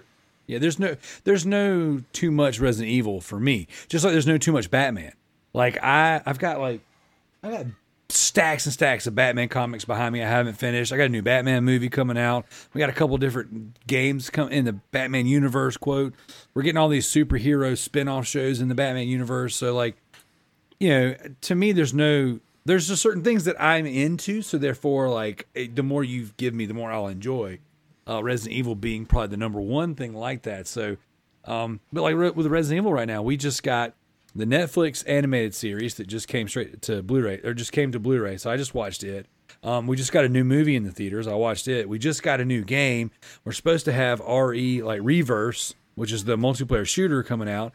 There's a, another remake coming out of a previous game. We just had two remakes one year after another.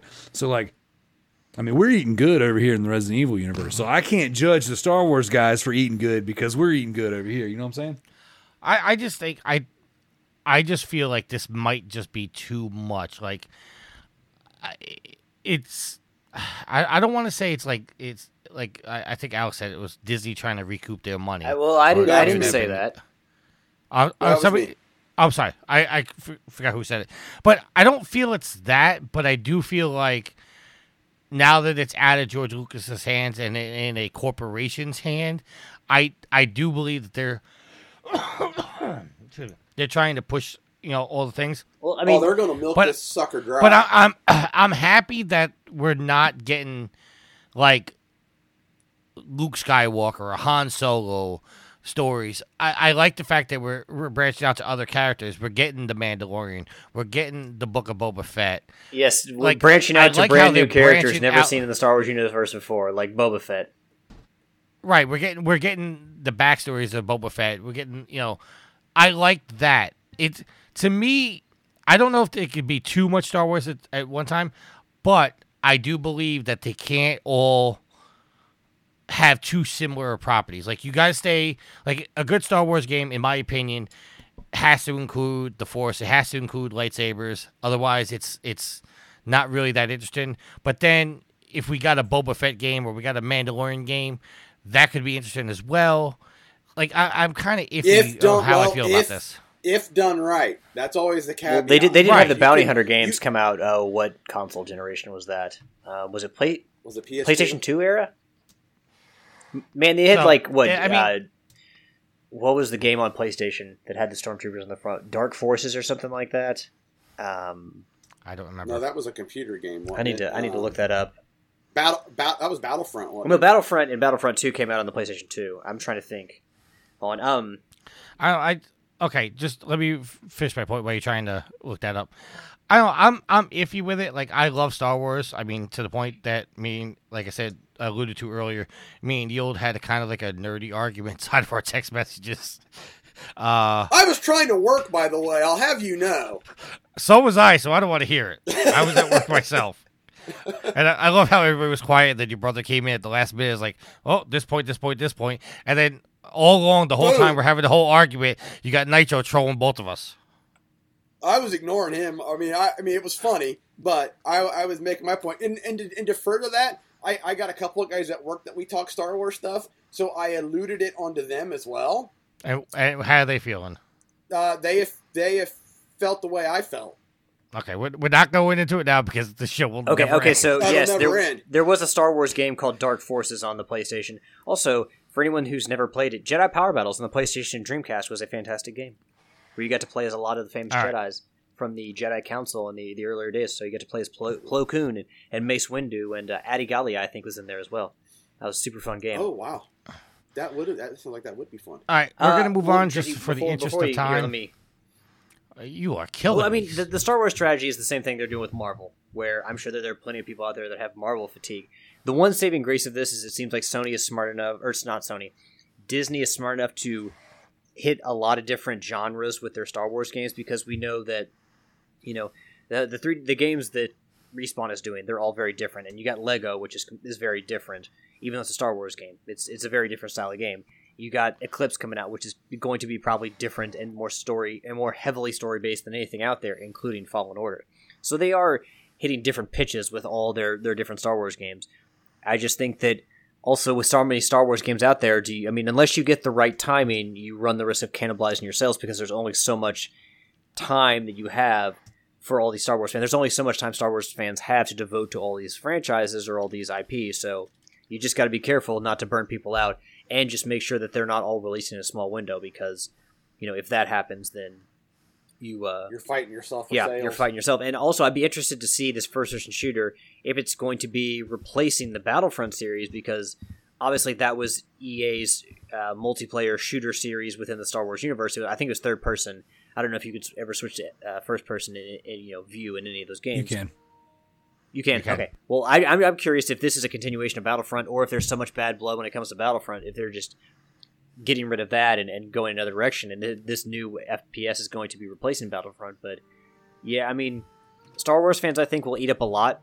But I also think that you know you've, you've got to be smart, even with Star Wars and, and Marvel. You have to be smart because there's a point where people will be like, okay, I got to take a break from this.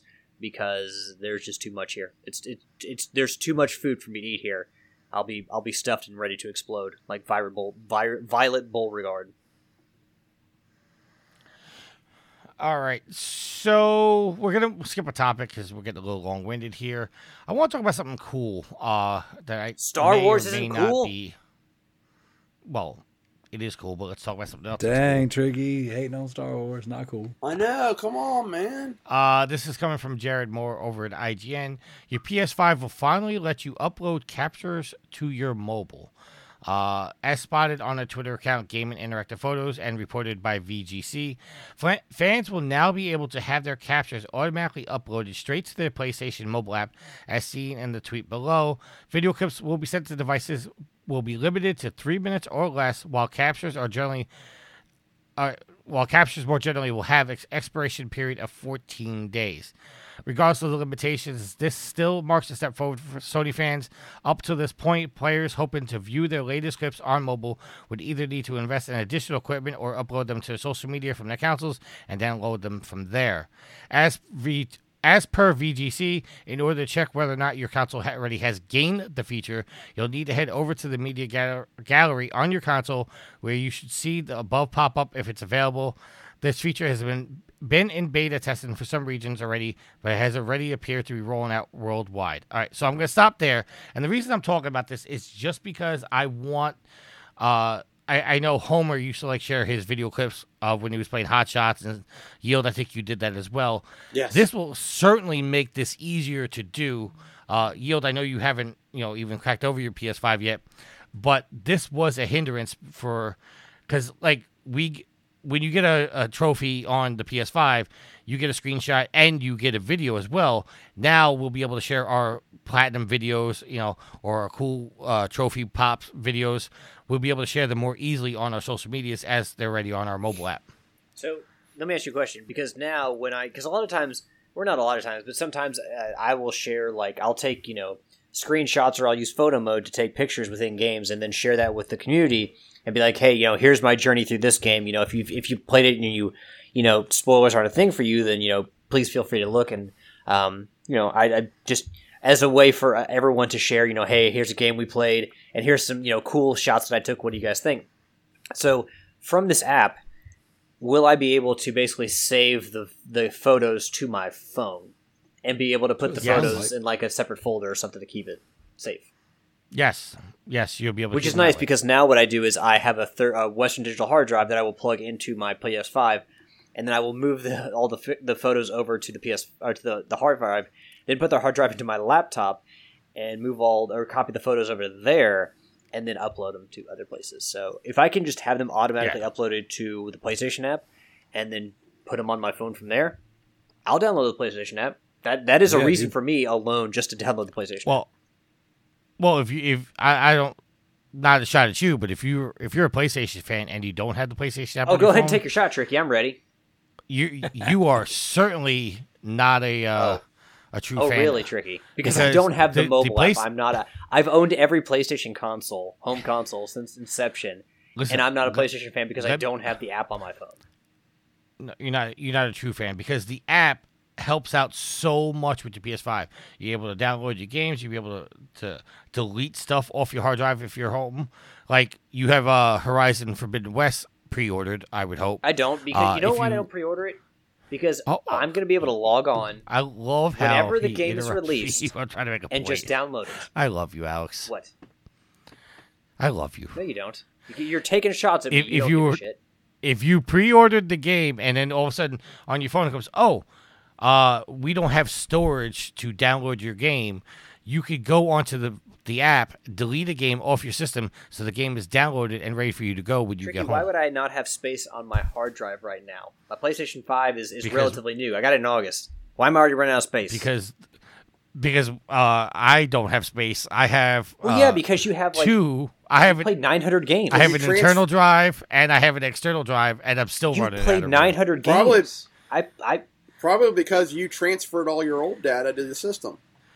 Yes. See, I'm not doing that. But that, but that, but that's not even the case. Because right now, just on my okay, just on the the PS5, just on the home screen, I have Ghost of Tsushima Hot Wheels because I just downloaded it.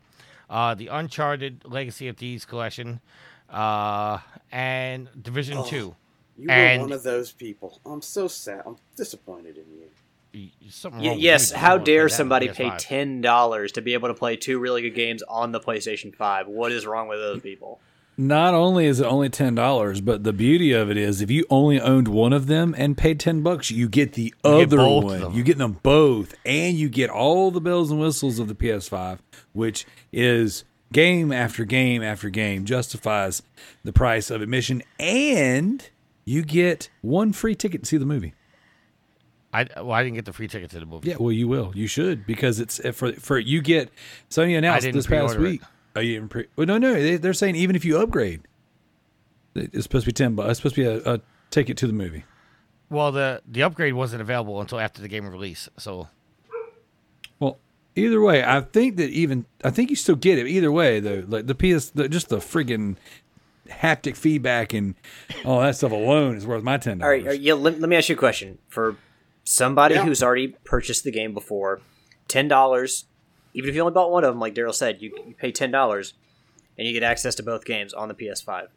What do you think would be a? Because obviously the discrepancy for you is the price. That's that's where you see the issue is the price. No, no, no, no. Ten bucks is a heck of a deal. I just, I, I, I, I am not a fan of buying a game on a system that's a system old.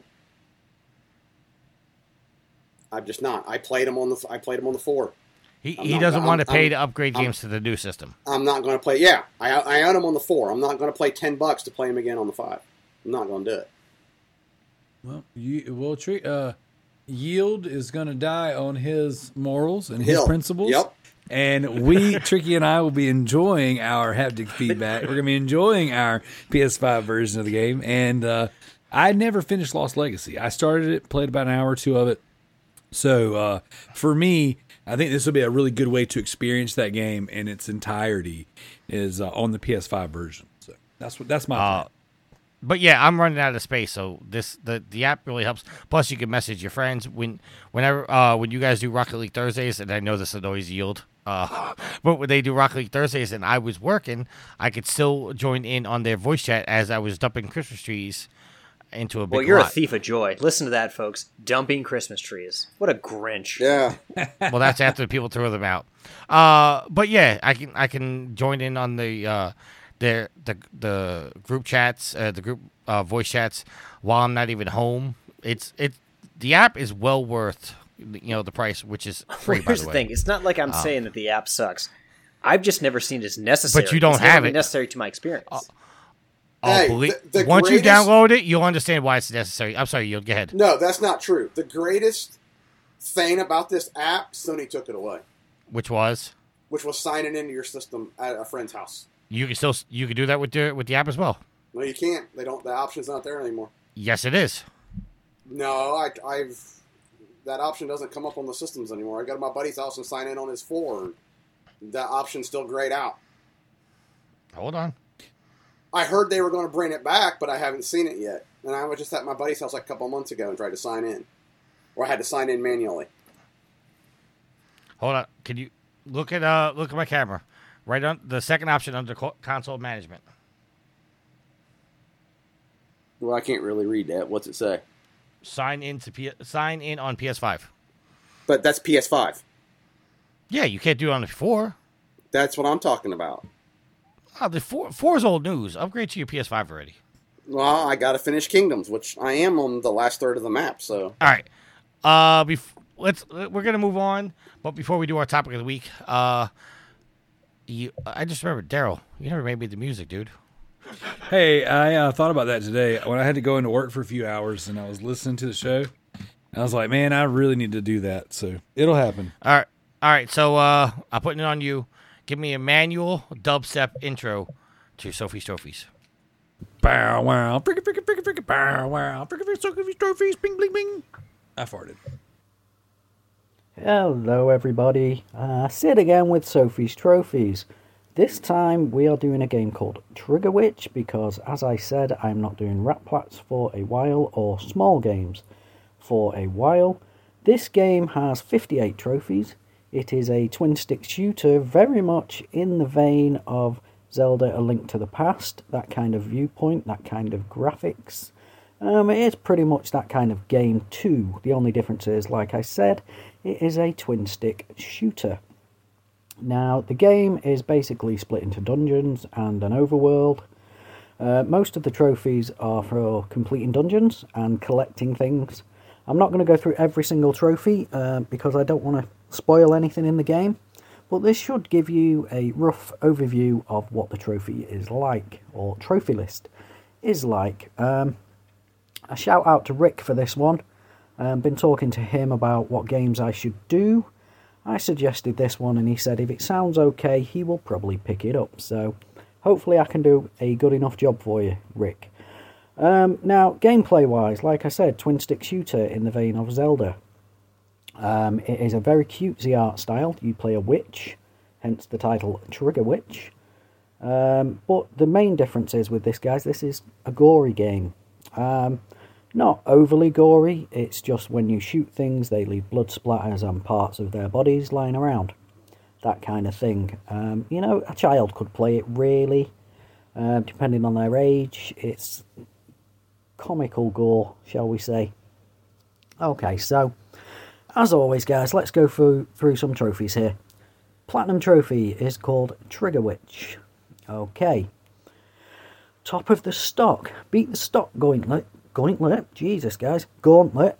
And join the clip. Now, this is your tutorial stage. Um, you just have to go through it. Um, it teaches you the basics of the shooting and the reload mechanics. Um, I say reload mechanics, you have to wait for your gun to reload. Um, very simple. Um, play through it quickly. So, you know, it's, it's a good little introduction to the game. Hot Wings, complete the Firearm Foundry, that is your first dungeon. And Unaccompanied Miners, complete the Shimmerlode Mine, that will be your second dungeon. And Ice to See You, complete the Snapfrost Dungeon. And then we have uh, Receive the Norsu Potion, that's for the fourth dungeon. So I'm not going to do any more dungeons, guys. Um, I don't want to uh, give too much away. Okay, so we have Glockamole. This is receive your first weapon from the Ordnance Rift.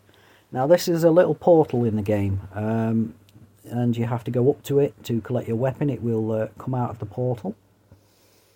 Uh, going fully auto. Unlocked the Battle Blaster. Um, this is the first weapon you unlock after receiving your um, basic pistol.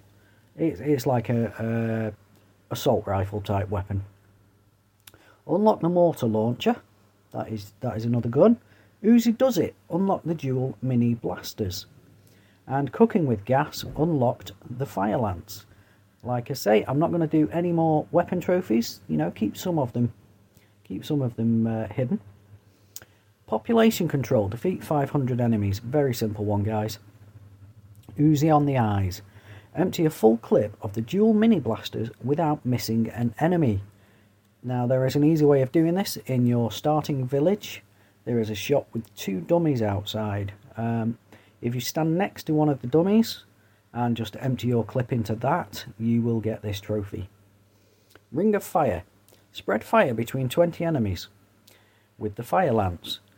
Now, this makes it sound like you have to do it um, all in one go, but you don't. Um, if you're in the third dungeon, Snap Snapfrost dungeon, all you have to do, guys, is set one enemy on fire and let the other enemies walk into him. Um, it doesn't matter if you do 20 in one go, it, it all adds up as you do it.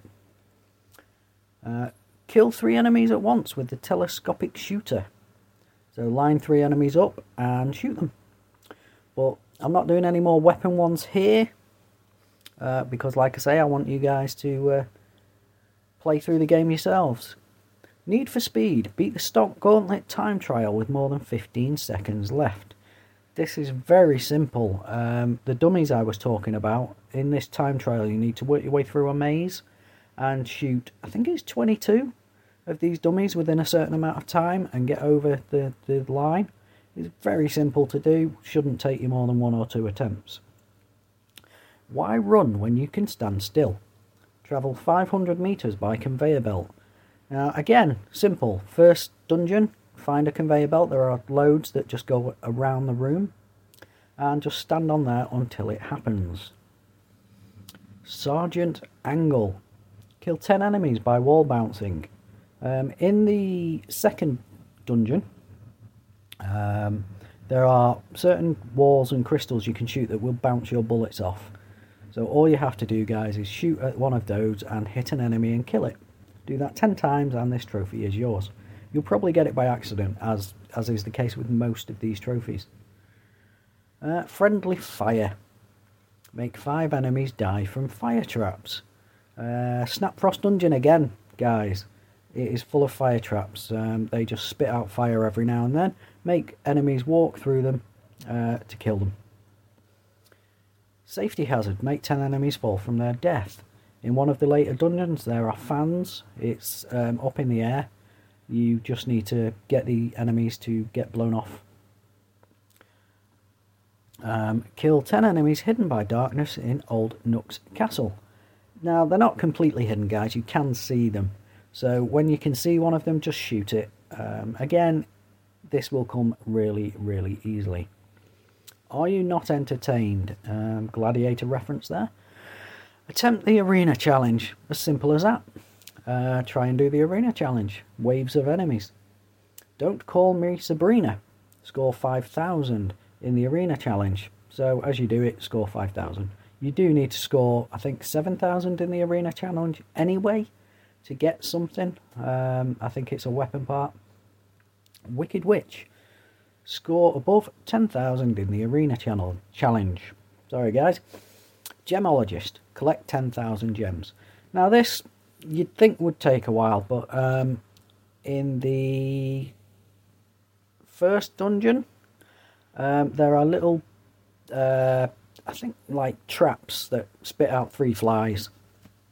Now, if you shoot the trap, uh, it will stop the flies coming out. But there is one little area that I found where the flies come from the right, and if you just stand there and shoot three bullets, you'll kill the flies, and then if you keep doing that, um, you will get your 10,000 gems. Or you could just farm it um, normally by just playing through the game. I, I had the game on hard to get maximum gems.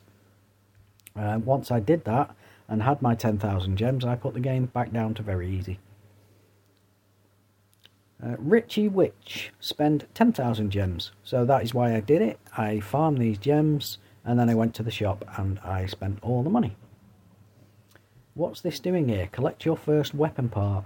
Um, there are 36 in total, guys, and you have to collect all of them for the trophy. The power is yours. As good as it gets, fully upgrade a weapon. So to upgrade a weapon, you need to spend a weapon part on that um, weapon's ability, so ammo, uh, reload speed, etc.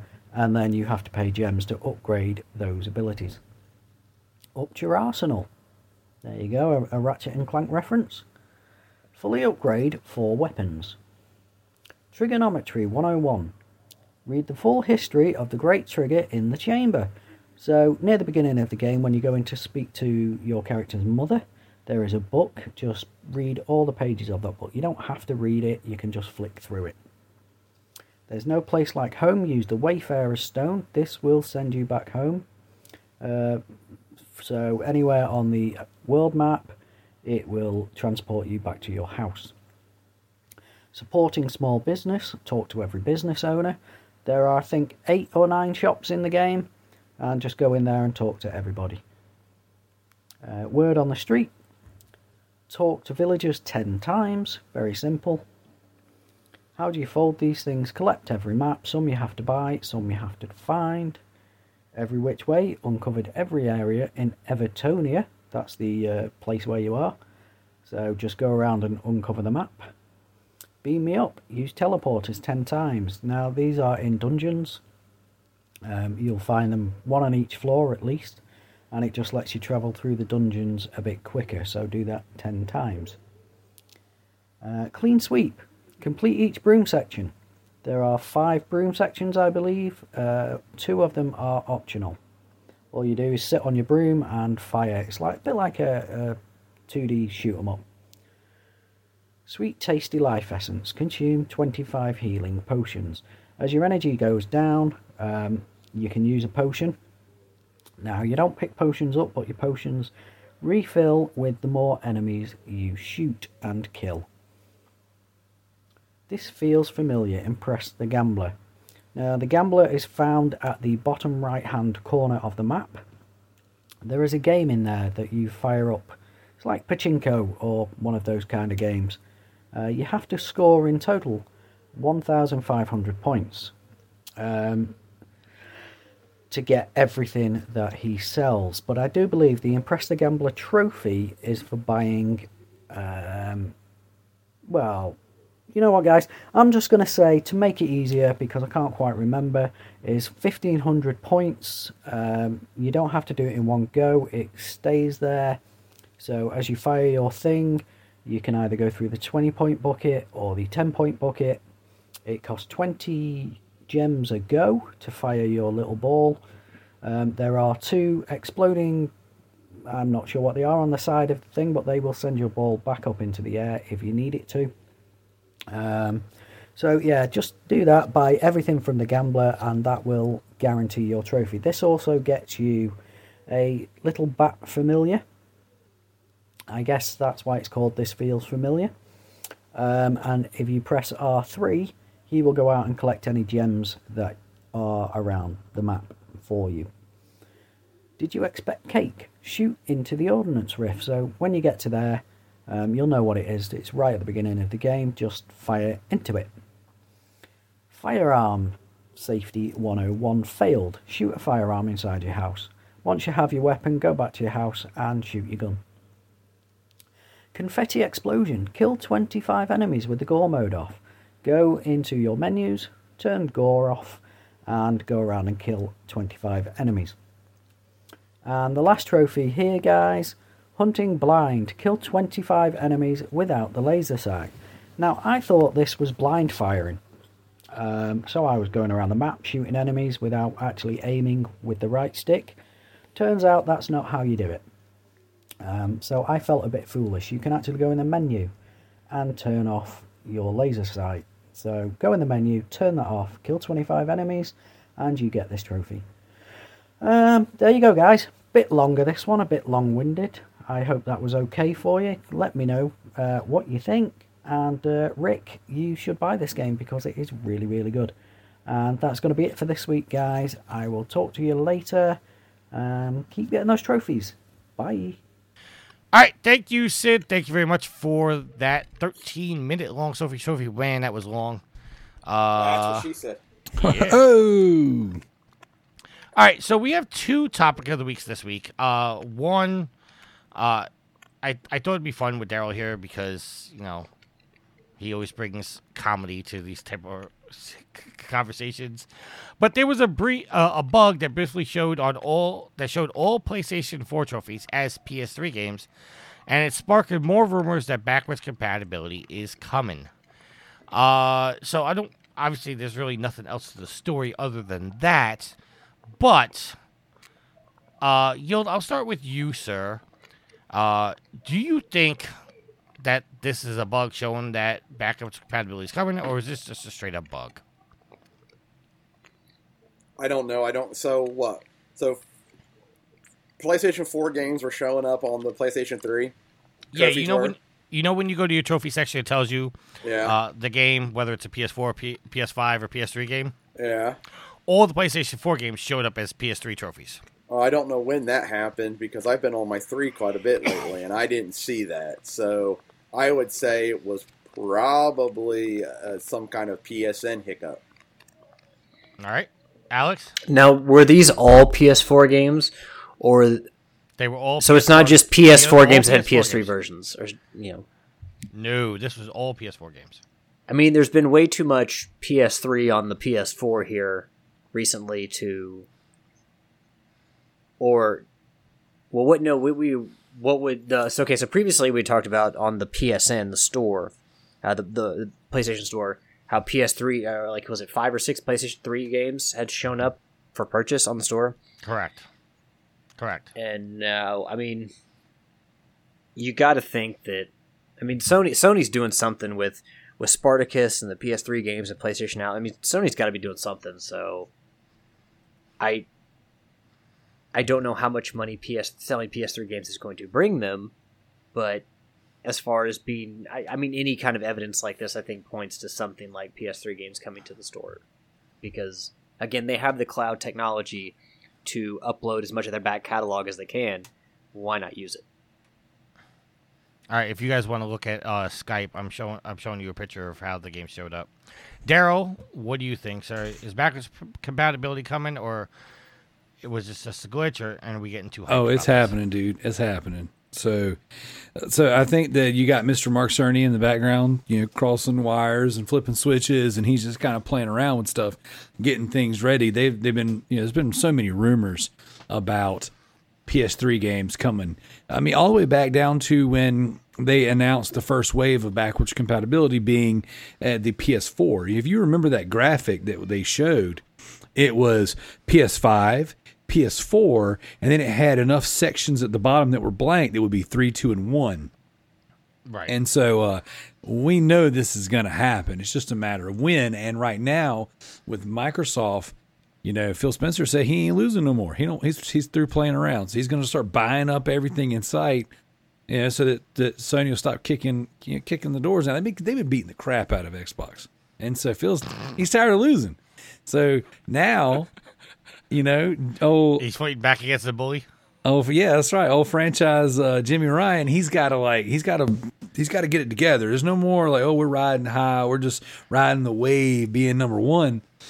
You know, worldwide Jim Jimmy Ryan. He's like, man, I, I gotta we gotta have to pull out some stuff, man. Y'all go ahead, turn the backwards compatibility on. Let's uh, let's give all the old games trophies. Hey, uh, what's that Spartacus thing? Yeah, let's do that. Yeah, let's let's do that. Which I don't, you know. I don't know what that's going to look like. I don't want another Game Pass. You know, I think what makes PS Now unique is the vast amount of incre- of, of just crazy amount of games that are on there. 800 games, that's a lot of freaking games. And I think that having a subscription service that is this huge back catalog of stuff is awesome. You know, let your let your games that are going to sell sell and then you know rotate some maybe some heavy hitters in and out like they're doing is fine, but we don't need another carbon copy of of you know Game Pass. So Sony needs to do something different, and I really think yeah maybe this is the first the first sign of Sony being on its back foot. You know, like they took a they took a one two to the jaw. You know, and so now they're like, oh, we got we're gonna have to actually go back to what made us so great in the PS3 days is like getting start pumping out some wild IPs and start getting back into the indies, you know, and really, really doing all the stuff that made all of us love Sony, you know, in the first place. So I think this is just, I think this is just one of many things that's coming. You know, they're just flipping switches right now. Uh, I don't think backwards compatibility is coming. I think they're setting up for whatever the hell Spartacus is. I think it's gonna be both. So I think they're gonna do them at the same, if not the same time, they're gonna mention them at the same time. But I think that that's going to be the the I think that's going to be what's what's good about Spartacus is they're going to be like okay, we have five generations of PlayStation proper plus our handheld libraries, and I say uh, you know we're going to launch this service which is going to be different than Game Pass and it's going to go way farther back than Game Pass can go, and it's going to be here's Sony first party from PS one, two, three, PSP, and Vita. See, I, I don't think they're gonna release them both at the same time because I think they would view that as competing with themselves. Like, why give the games away to also sell them? Well, I, Because I I still don't believe that games are selling better on Game Pass than they are. You know, I don't either. That's Pass. that's that's that's that's just marketing talk. They're just trying to reassure the shareholders they're not giving away all their money. No, dude. What I, what I'm saying is this: is uh, when they're they're flipping those switches. If you're going to turn on PS game, PS3 games, for example, native downloadable PS3 games, to make them work for whatever Spartacus is, tangentially to that, it's like, well, you may as well go ahead and give them a price tag and make them, you know, purchasable individually because because the thing is this is it Spartacus has to be native download period right? PS Now has proven that like people argue about streaming games on PS Now even when they've never done it before. That is true. So I would say, um, personally, if I'm you know worldwide Jimmy Ryan over here, I'd be like, all right, I want you to be able to sell Max Payne three on the PlayStation three. When you add it to Spartacus, since you got to do all the groundwork anyways to make it, you know, uh, native native and downloadable, like just go ahead and put nine ninety nine on there, or you know what, nineteen ninety nine. That's one of my favorites.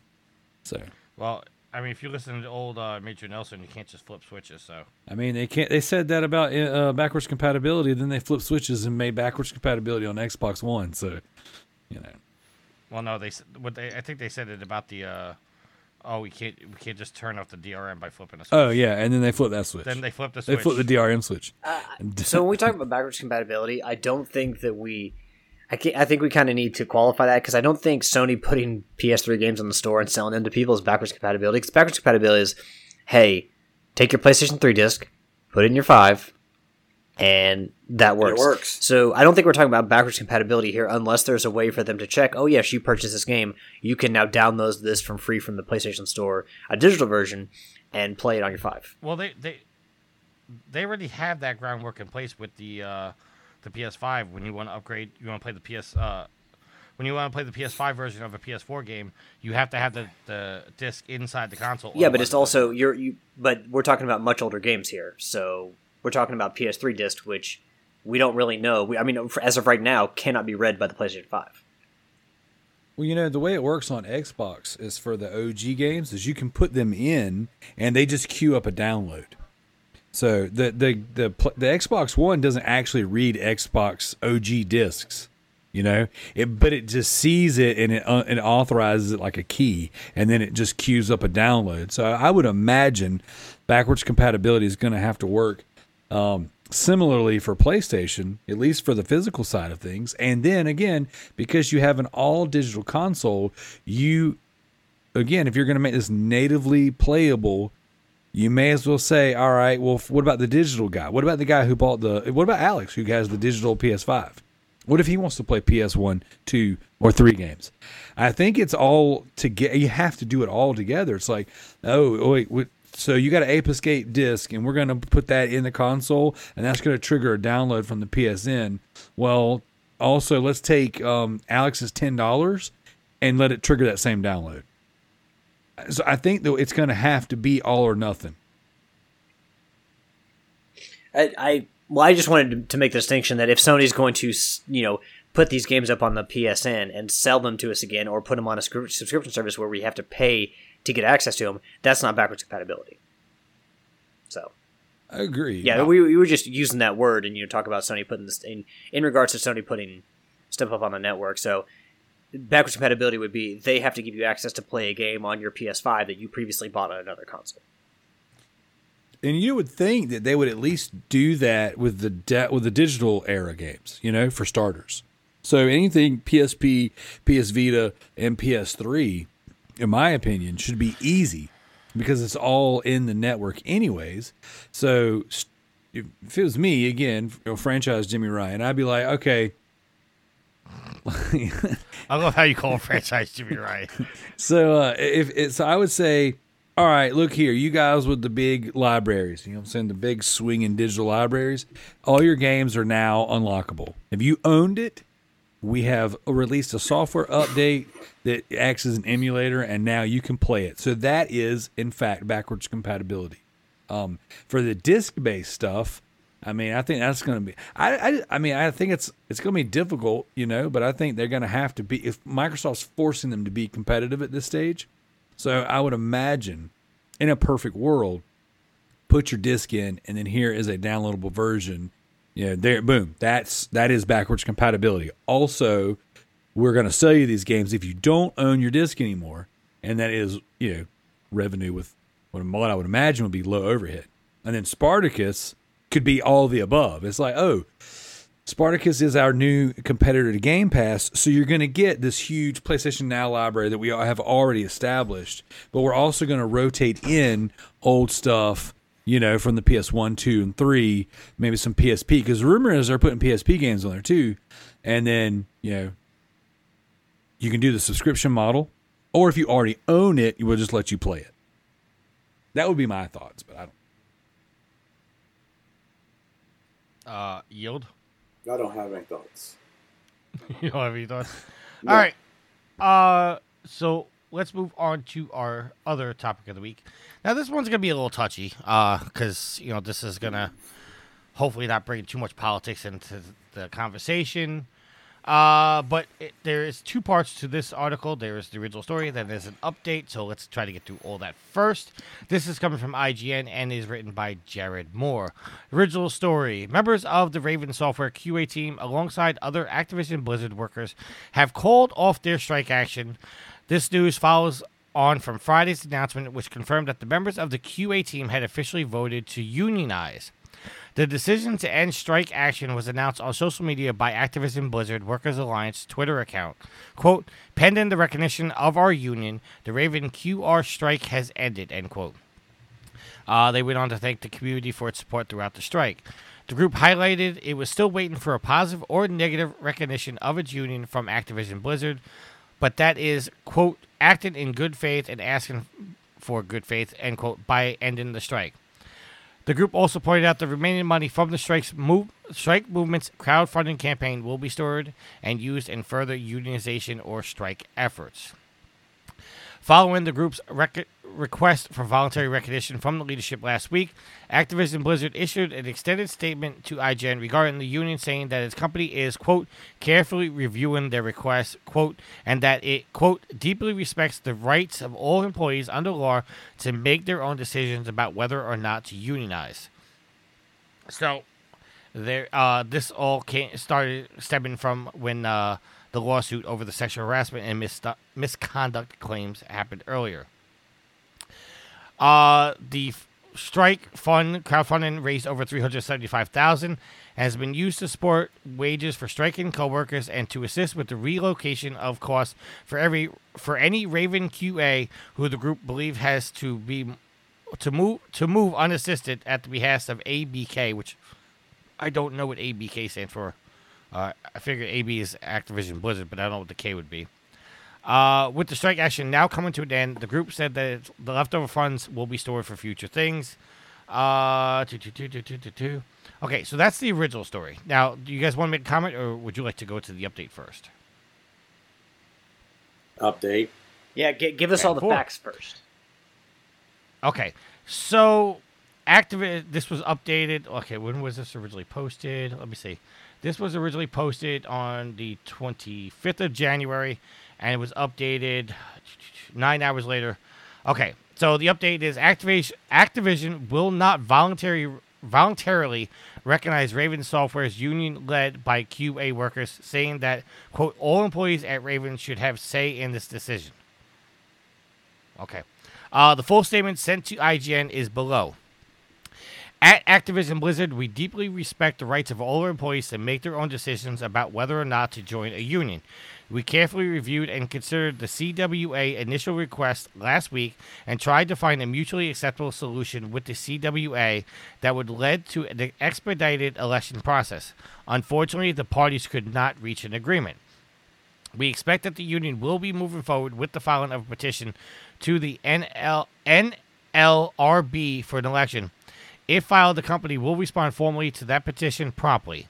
The most important thing to the company is that each eligible employee has the opportunity to have their voice heard and their individual vote counted, and we think all employees at Raven should have a say in the decision. Across the company, we believe that a direct relationship between managers and team members allows us to quickly respond and deliver the strongest results and opportunity for employees. As a result of these direct relationships, we've made a number of changes over the past couple of years, including raising minimum compensation for Raven QA employees by 41%, extending paid time off, expanding access to medical benefits for employees and their significant others, and transitioning more than 60% of the temporary Raven QA staff to full time po- employees. We look forward to uh, continuing a, a direct dialogue with our team and working together to make our workplace better. That is the quote. Uh, and then the article, the update goes on to say, yesterday Activision announced it would be embedding Raven software employees in various teams throughout the studio, a move that Communication Workers of America, said was a deliberate attempt to keep the QA team members from organizing.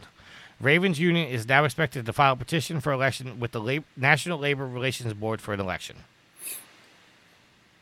Okay, so I, being that I am the only person on the show right now in a union, uh, I will let you guys ask any questions about anything that was said, just if anything was confusing. Hey, uh, can I go first?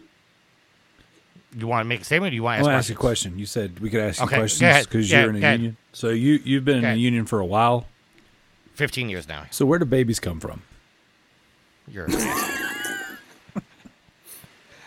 not not a domestic union. Oh, oh, okay. My bad. Well played, sir. That that was uh.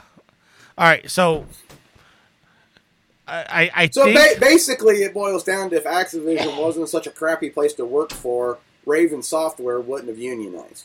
They they're basically feeling like Activision isn't taking care of them, and the only way to take care of them is to take care of themselves. Well, they were- and that's why they're unionized. Well, they were laying off right, a lot of their QA testers. So while this, while Bobby and- Kotick was in the heat of all this madness that's going on over there, and he bonus really, really, he made like some astronomical bonus because their stock options were you know, very, they were very profitable. And uh, and so they're like, wait a second, we're doing these layoffs in this department, but this guy who's in hot in the hot seat he just bonus millions of dollars. That's not fair. And so then that's where this all came from. A- and to be fair, with all that being said, and yield, you're not wrong in what you said. This is not the only developer that wants to unionize. This is just the the the story of the week, so to speak. The- and, I, the- and I say the- that in quotation marks. the what, what what is it? The hot pan, the hot. Yeah.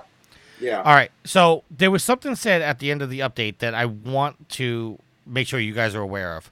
Uh, so I'm going to reread it again. It says Activi- yesterday Activision announced it would be embedding Raven software employees in various scenes throughout the studio, a move that Communication Workers of America said was a deliberate attempt to keep QA team members from organizing. That's what it sounds like to me. Okay, so uh, when it comes to a union, if a group of people wanted to form a union, they are legally allowed to do it, and the company is not allowed to stop them. Um, you're also a company is also not allowed to penalize people We're For- trying to start at one. Right. So if if me and you were in the in the same warehouse and me and you were having a conversation, there was four other people around us, and we're all having a conversation about forming a union. As long as we're still doing our jobs, they're not allowed to stop that type of talk. So what they're saying by uh, it's a deliberate attempt to keep them from organizing is they're claiming that Raven Software is purposely putting them on opposite sides of the warehouse so they're not able to have those conversations. So that uh again, like I said, uh I'm the only union guy here, so I have to tread lightly on what I'm what I say and what I don't say because you know there's repercussions to words. Um, but I know the three of you guys are not in a union, uh, so I'll start this conversation off by saying, if you had the opportunity to be in a union, would you prefer or would you rather be in a non-union situation? Daryl, we'll start with you. Um, So I, my father and my grandfather were all union. My grandfather retired union. My dad's been in union as long as I can remember. I, I do not. Well, I'm not part of a union. I've only ever heard their complaints, and I've never uh, been in a position to see what the benefit is. Um, so I don't think I'm educated enough to make a, a decision. Other than, uh, I guess, I can only thing I can say is I've never needed. A, I've never been in a position where I needed a union. Um, so I, I don't know, man. I've always heard bad things about it. So like, every time I hear one of these stories or I, I read one of these stories where they're like, people are calling for unionization. Um, I don't know that they're going to get what they want, or they might get what they want in the short term, but in the long term, maybe being in a union is not always the best thing. Especially like, and I can say this from from our facility, we manufacture weightlifting equipment, right? And we do our own installs. And anytime we have to do an install on a job site where there's a union present or a union, you know, an area where it's ran by it, they're nightmares because the miles and miles and miles of red tape. Um, you know, and so again, my experience has always been that there is there's always a headache associated with unions, and it's just and they're they're very similar to anything government ran. Like nothing government ran is efficient. Nothing government ran um, is uh, stays on budget. You know, it's like it just to me when I, I hear unionization, I'm like that reminds me too much of the government and taxation's theft. So All right. So I, I mean, I was I had to pay union dues when I worked at Kroger back in the day when I was in high school, and I didn't like paying having those union dues just taken out of my check. Um, I've worked for the same company now for eleven years, and never needed a union rep to come vouch for me. Like Daryl said, I mean, the point of a union rep coming to save your ass would be if you're going to get fired, and the union saves you. Correct? that well, and that it- that and other things. Yeah, that and they enforce certain rules, which I'll you know I'll tread lightly when I talk, But- uh, to give you an idea of what my. But, I mean, does people for have me. complaints about you know where I work and, and the company that I work for, but it's not so bad that there's a union that's needed. And honestly, I would rather go on without a union because I've never needed a union rep personally, and I don't think the environment at work is. So you know, you're gonna no matter where you work, some people are just never gonna like it. People are gonna complain, but I feel like the company I work for work for is is in a good pl- enough place where we don't need at least where I work. I mean, the location I work at, where we don't need a union rep. So I would rather just not have to pay union dues. All right, yield. So a union is both good and bad. Um, initially, it was a good idea. Now they've gotten so big that they're bad, in a sense. Like Daryl was saying, they're they're like a government. They don't run efficiently. There's too much money under the table. The top dogs, your presidents and all them, make all the money, and the guys at the bottom kind of get screwed. Um, but on the same note, that if Activision hadn't have been such a horrible place to work, and they hadn't been screwing people underneath them, then their people wouldn't have felt like they needed to stick up for themselves or join a union where they thought that someone would fight for them and they had a legal foot to stand on. So I, I'm not for. I'm not like 100 percent for them, and I'm definitely not 100 percent against them because it depends on the union. Okay. Not all not all unions are good, and I'll say that. Never having been in one, my dad was in one for a long time, and like Daryl said, I heard a lot of the bad, and you would hear some good, but just from you know listen to you talk and listen to other people who were in unions talk, I can see why the outside opinion of a union is so bad. Uh, and and I will say before I joined this union, I was. I'm not gonna say I was anti-union, but I wasn't a big fan of unions uh, until I got in one. And without going into details, and again, I'm gonna have to tread very lightly on my words here. Uh, you got you guys all know of two fairly significant incidents that happened to me in my career. Yes. One actually happened while I was recording this podcast. Yes. The union had my back. They I, I, I received no penalty for it at all because of the circumstances and the people had fought for me. Had I not been in a union, You'd have been canned. both of those I probably would have been fired. To be for. to be clear, tricky. I mean, we are friends, Don't don't use too many details. but you were clearly in the wrong there. Go ahead. I was wrong for one of them. The other one I was not. The wrong one the for. one where you were podcasting, you were definitely in the wrong on. Oh, 100 percent, So hundred percent. yeah, And I th- and I think we'd all would agree on that one. Um, so my union um is I'm not gonna say universally, but it's widely known that my union is one of the best unions in New York City. Uh, we get a lot of shit done uh, union wise, and when I say we, I mean the union, not you know me, because I I really have nothing to do with what decisions of the union makes. Our our union every you know when our contract is up, they fight for our raises, our benefits, whatnot. Um, Are one of the good things about a union is they fought and got us off every Martin Luther King Day, um, based on the fact that uh, he was his famous uh, "I Have a Dream" speech was happening during the sanitation strike that was happening in D.C. at the time. Um, so our union fought and got us off that holiday. That's not a holiday that many people get off if they do. Uh, I don't think any of you get off every Martin Luther King Day, do you? I, I I do now, but they took away our Good Friday. All right. so the union's good. I'm I'm, I'm I pay eighteen fifty a week for my union dues. Um, part of that eighteen fifty goes to uh, I don't pay for my dental insurance. I don't pay for my health insurance. I don't pay for my eyeglass insurance. Um, it's also there's a death benefit on it that if I was to die on the job, um, union would pay a substantial sum to my beneficiary. So there are good things and bad things with the union. Um, some of the bad things with my union is sometimes you'll call them because you think like something's unfairly happening, and because the union rep is not right then and there, um, you really don't have they, they really don't have your back in that aspect because they don't have all the details and then what they're hearing from this person and that person and that person they're having to make a decision over the phone.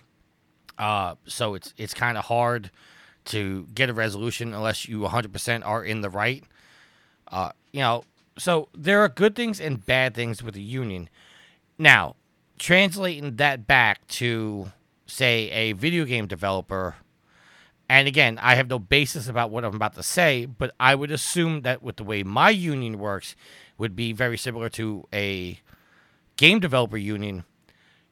I think if these developers were to unionize, and again, I want to be clear, I'm not advocating for either way on this.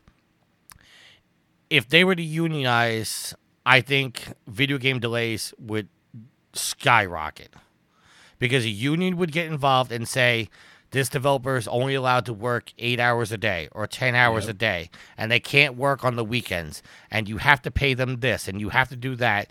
So i think there would be a lot of layoffs because of the standards that the union would enforce and say this game developer has to be paid x amount of dollars every year and they're not allowed to work overtime. They're not allowed to work past eight hours on this day blah blah blah blah.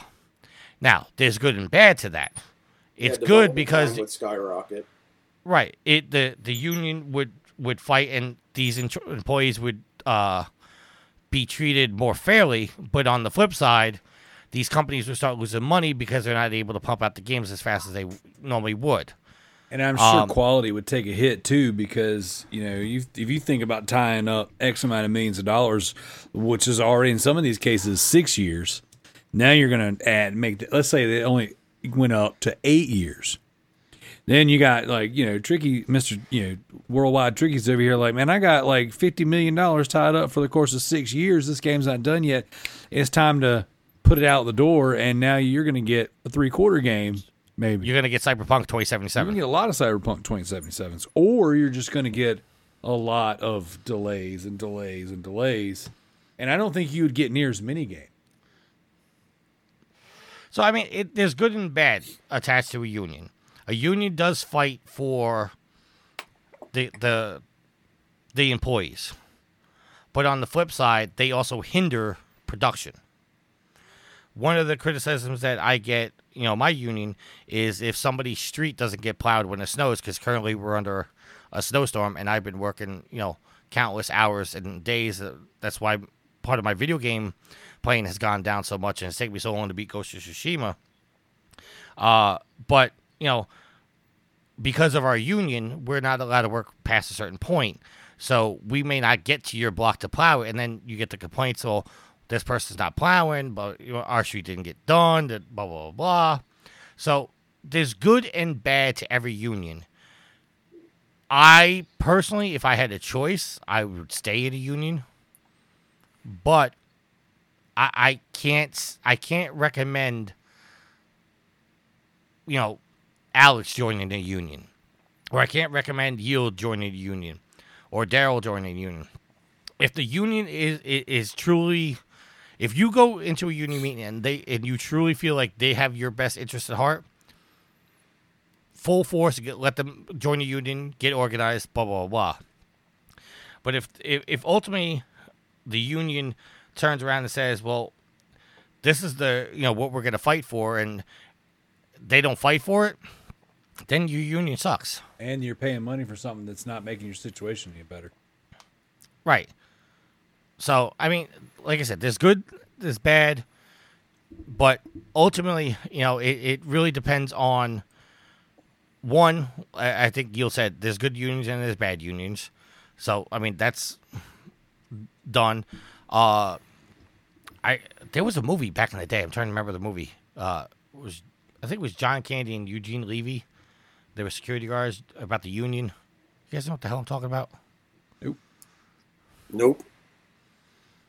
Damn it! What the hell was that movie? I mean, I'll see if I can look it up. But I mean, obviously, John Candy died really early in the '90s, so Oh yeah, it's I'm gonna. Uncle Buck. Candy. Eugene Levy. Armed and Dangerous. Came out in 1986.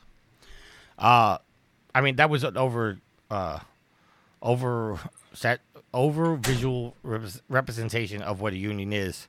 Uh, but like I said, my union. I don't pay for my health benefits. I don't pay for my dental benefits. I've had multiple teeth pulled out, replaced. I've had multiple uh, root canals. Uh, even when I almost died from a ch- spicy chicken nugget, I didn't. I didn't pay for not a dime. Well, also, but that any your of that. that. that comes out like your union dues go to that. right. It's like I said. I pay eighteen fifty a week. So what's that? That's thirty seven dollars. That's six seventy four dollars a month for union dues. I mean, that sounds a lot. And then when you space it over, I think there's like seven thousand sanitation workers. So you do the math. That's how much money they're bringing in every week. So, but they're oh, also covering seven thousand people. So you you look it, there's pros and cons to it. So I I just think that if developers start unionizing, the public is going to take a big hit in how often they get their video games. Which again, I'm not arguing either way. I'm not saying these workers deserve to be mistreated, but when I, you know, I've been very vocal about when we have stories of crunch on the show. You know, people are talking about, oh, they had to spend X amount of hours over a course of three months doing, you know, making a game. I, I, I have very little sympathy for that because in my current situation, I'm working nonstop, 12 hour days, 13 hour days. And I don't get to go on the internet and bitch about, oh, my boss is forcing me to work. No, the job has to be done. The work has to be done. And if we don't go out and plow the streets when it snows, it's dangerous for everybody. So, you know, I, I'm not going to say not making a video game is dangerous, but if I don't do my job, You can't do. They I- can't do theirs. Right. So it's it's do I do I feel do I feel for them when we get talks of crunch? Yes, because working long hours nonstop sucks balls. There's no way around it. But that's part of life. That's part of a job. Is that sometimes you just have to buckle down and do your job because other people are dependent on you. During Sandy, I was sick as a dog. It was my daughter's third birthday. Third birthday? Yes, third birthday and I still went to work and I was puking in the back of a truck as I was throwing away people's uh, lives. It, it sucks.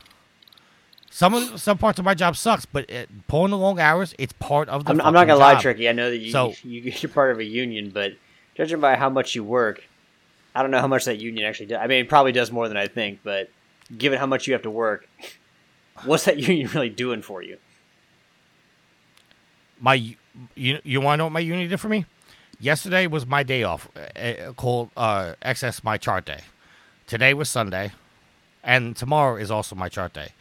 All three of those days, I get paid double time. But you you had to work. and each one of those days was But 13 to work. hours because I'm being forced to work. Most times, when uh, any of you guys get double time when you go do overtime Yeah. at work No, time or go a in on your day off, No, I only get double time for well, I, I I get time and a half, Okay, but it's um, right now we're in double time because of they've extended it they, through the holidays. Whole Foods said if you work overtime, you get double time, and they've just now extended that into February. So right now we are. Right. I mean, that's one thing my union got for me is that anytime I go to work outside of my 40 hours, I get paid double time. And that's, I mean, and I'm not sitting here trying to brag or anything like that, but that's why I have a lot of excess money that I could do things with Yeah, but because I'm able, work I work. to where where where Right. are you able to spend that money because you're constantly working? Okay, but also, I mean, let let's be real here for a second. You guys criticize me all the time. What do you guys say that I do at work all the time? Play games because you got especially Play now since you video got an games. office I job. play video games. Right, but that's part of my union. Is my union was said he goes to work, he does his job. Once he's done, you can't mess with him. So why they're not messing with me? I'm sitting in my locker room playing video games. That's part of my union. Everybody doesn't have that benefit, and like I said, I'm not trying to brag, but that's part of my union. My union's like, no, he did his job. Leave him the fuck alone. Now I have an office job. I can't just blatantly put a video games console case underneath my desk and start playing Ghost of Tsushima all day. He said blatantly. Not that he can't do it, he just can't blatantly do it. Yes. Uh, but the point is, is that one of the things my union fought for me for. So, it is what it is. All right. Uh, I holy crap! I didn't realize we are approaching two and a half hours on this. All right, so let's close out the show. Uh, at this point, we didn't ask. Uh, I forgot to ask the community for questions. I will remember next week. So let's close out the show with some shout outs. Daryl, let's start with you, sir. So I want to give a special shout out to uh, a friend of both of our shows, the Loot Bros podcast and uh, Trophy Wars. Uh, shout out to MZ Nitro. I know you guys do your um like Rocket League with MZ, and MZ gets in there and, and trolls and gives uh you know gives Tricky his just desserts like he as he should. And so, uh, but today, MZ and I sat down and did one of our Patreon exclusive episodes together uh, for the Bros podcast. He challenged me on one of our Patreon tiers to play through Mafia Definitive Edition. And the game's fantastic. Absolutely adore the game. It's awesome. Uh, but he said, and part of that is if you pledge for me to play a game, I'm going to play the game to completion and then I'll do a review on it or a spoiler cast. Well, he said, Hey, when you do this one, I would like to talk with you about it on the show. I was like, Absolutely. Uh, so MZ and I, before we recorded this show, knocked out that deep dive episode, and it was cool. It was a lot of fun. It was really, uh, it was really nice, you know what I'm saying, to sit down with someone who's been so involved in our content for so long and have a conversation about a game we both enjoyed. So uh, I know he'll be listening to this show. And uh, for MZ, I just want you to know I came on here and I made Trophy Wars great again. Shout out to you guys Trophy- for having me on. Trophy Wars has always been great. Wait, I didn't say it wasn't. I just uh, Well, no, you know, actually, you know what? I take that back. We had to go through those uh, Donnie the years. Don- you know, I was funny. I was editing that five hour uh, episode that you and I did, and uh, you get you shed a lot of love to Donnie and Lucius. So shout out to those guys. you know what? I'm gonna keep my mouth shut. Alex, your shout out, sir. I want to give a shout out to the listeners, the fans, the fuel to fire this Trophy Wars, people like MZ Nitro, uh, who make our community fantastic. So thank you all for your continued support of the show. Here into 2022, we could not do, we cannot run this ship without you all. Uh, so thank you for everything you all do for us. Uh, shout out to Tricky and to Yield for recording tonight, as well as Daryl. Always good to have Daryl on. Thank you, sir, for dedicating damn near three hours of your Sunday night to helping us put out a show. Thanks for having me. Man, you guys, you guys are just lucky Cincinnati played an early game. yeah, 'cause I actually said to myself, I said, if if the Bengals lost today, would Yield even come on the show? I, you know, I don't know. Also, uh, Uh, just for the record, uh, the Rams won, so the Bengals are facing the Rams. Oh, did I? I saw. I, it I a hate to say this, ago. by by the names of the franchise, that's probably the most anticlimactic Super Bowl you could you could have. No offense, Shield, sorry, but um, historically not powerhouse Hey, hey, NFL and- and- and- franchises. You know what? That's fine, and we'll still be underdogs. So Uh, I do. Before I get to my last shot, I do want to give a twerp you to Salsaritas. So I don't know if you guys have Salsaritas where you are. It's basically Qdoba, but Chipotle, that kind of thing. So Yep. we go into the restaurant today, and just looking to get some lunch with the kids. We're out running errands, and they say that hey, we're low on or we have no more chicken. It's like okay, that's fine. And they're and then they announce that they're you know out of a few more things. Okay, but they still have these things, so we're gonna get some food. We can all find something we want to eat. And then they tell us that they're closing. And we're like, oh, do we need to go? Do we need to get out of here? They're like, oh no, no, you're fine. We get up to the window, or we get up to the, the line. We get to the register and we pay. And all of a sudden, they're like, no, we're closing. You guys can't eat here. You guys got to go eat somewhere else. And it's basically like, I mean, I know they were cleaning up, but you had planned to be open for most of the rest of the day. So why couldn't you just let us finish eating our meals there? I, I don't know. But basically, we had to go to a, a, park in the middle of winter, like 48 degrees outside, and sit at a, and sit at a, um, a table because one, we were out running errands, didn't want to drive home, and uh, didn't want to eat in the car because it would make a huge mess, and I didn't feel like cleaning my car out. So yeah, uh, Torpedo Salsaritas for telling us we didn't have to leave, selling us food, and then not letting us eat when you had planned to be open for hours anyway. Um, and then uh, last but not least, I do I do positive note as always. In uh, in a positive note, uh, give a shout out to my loving and awesome girlfriend Ashley. I love you, honey, and uh, yeah, that is going to be the end of my shout outs for this week. Yield, sir. Shout out to Tricky and Alex for recording tonight. Shout out for Daryl for coming on here and trolling Tricky. Um, shout out to Alex. Gareth. That's Gareth not the only and- reason he comes on these shows. I know, but that's the that, but that's the most enjoying part. It's of a the major show, contribution. that that he. Yeah, sorry, yeah, major contribution. I mean, he is very knowledgeable in the video game world, but I get a lot of joy out of him trolling you. Um, shout out to Gareth, Alex, and Nitro or, or the Brain seventy six for Rocket League Thursdays. Um, shout out to the Deep Rock Galactic employee chat that we have. We get together on Fridays and play some Deep Rock Galactic right now. And uh, I will shout out my Bengals for making it to the Super Bowl when everybody picked you to finish dead last in your division. So Tell us how you really feel. That that that well, I mean, considering like I said, I was hoping for a 500 season, I'd be ecstatic, and so yeah, I'm along for the ride now. All right. I want to give a shout out to everybody, including Daryl, uh, coming on the show.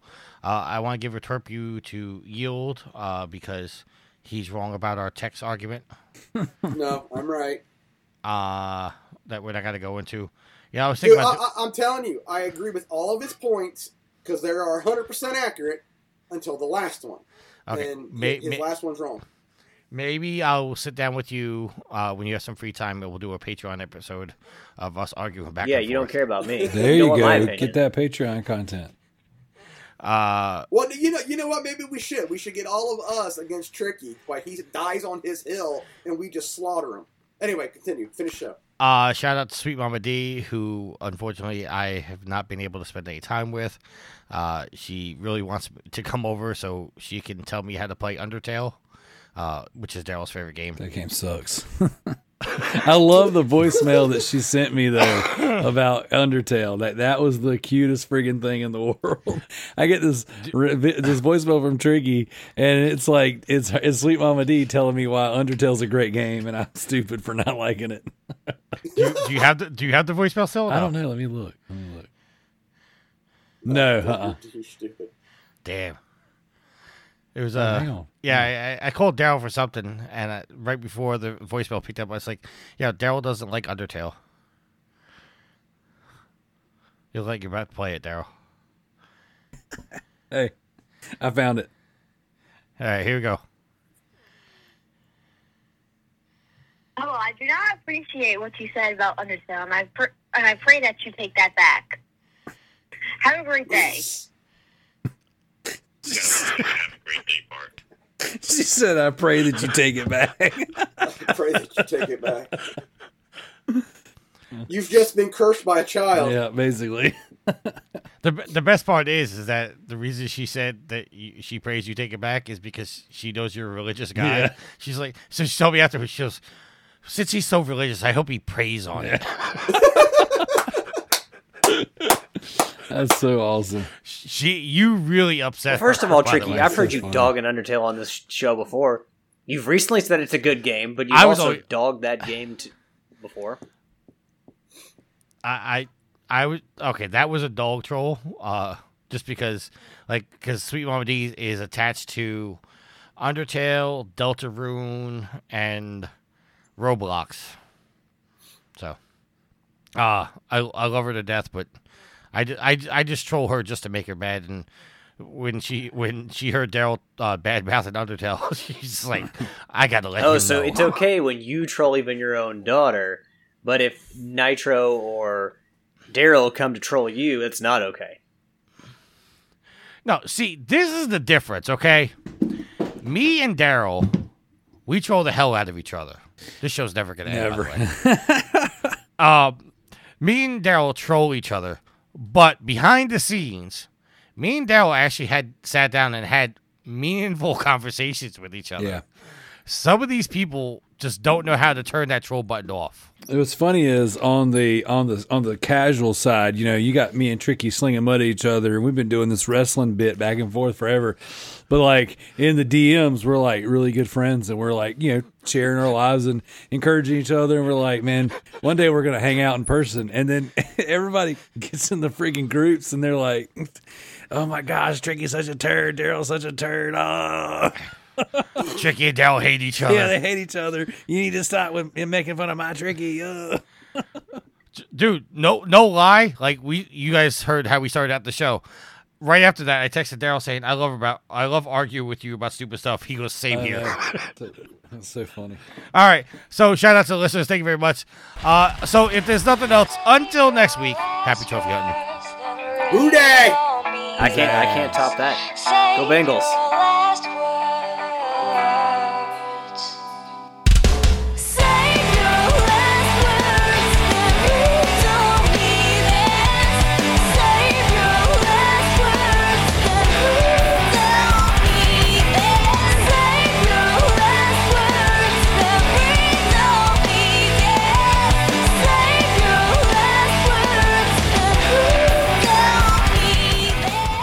The theme song is Venus by the band Even off their album Zenith. Permission granted by the band and 12 Stone Records. You can find them on Facebook by going to www.facebook.com slash Even Philippines.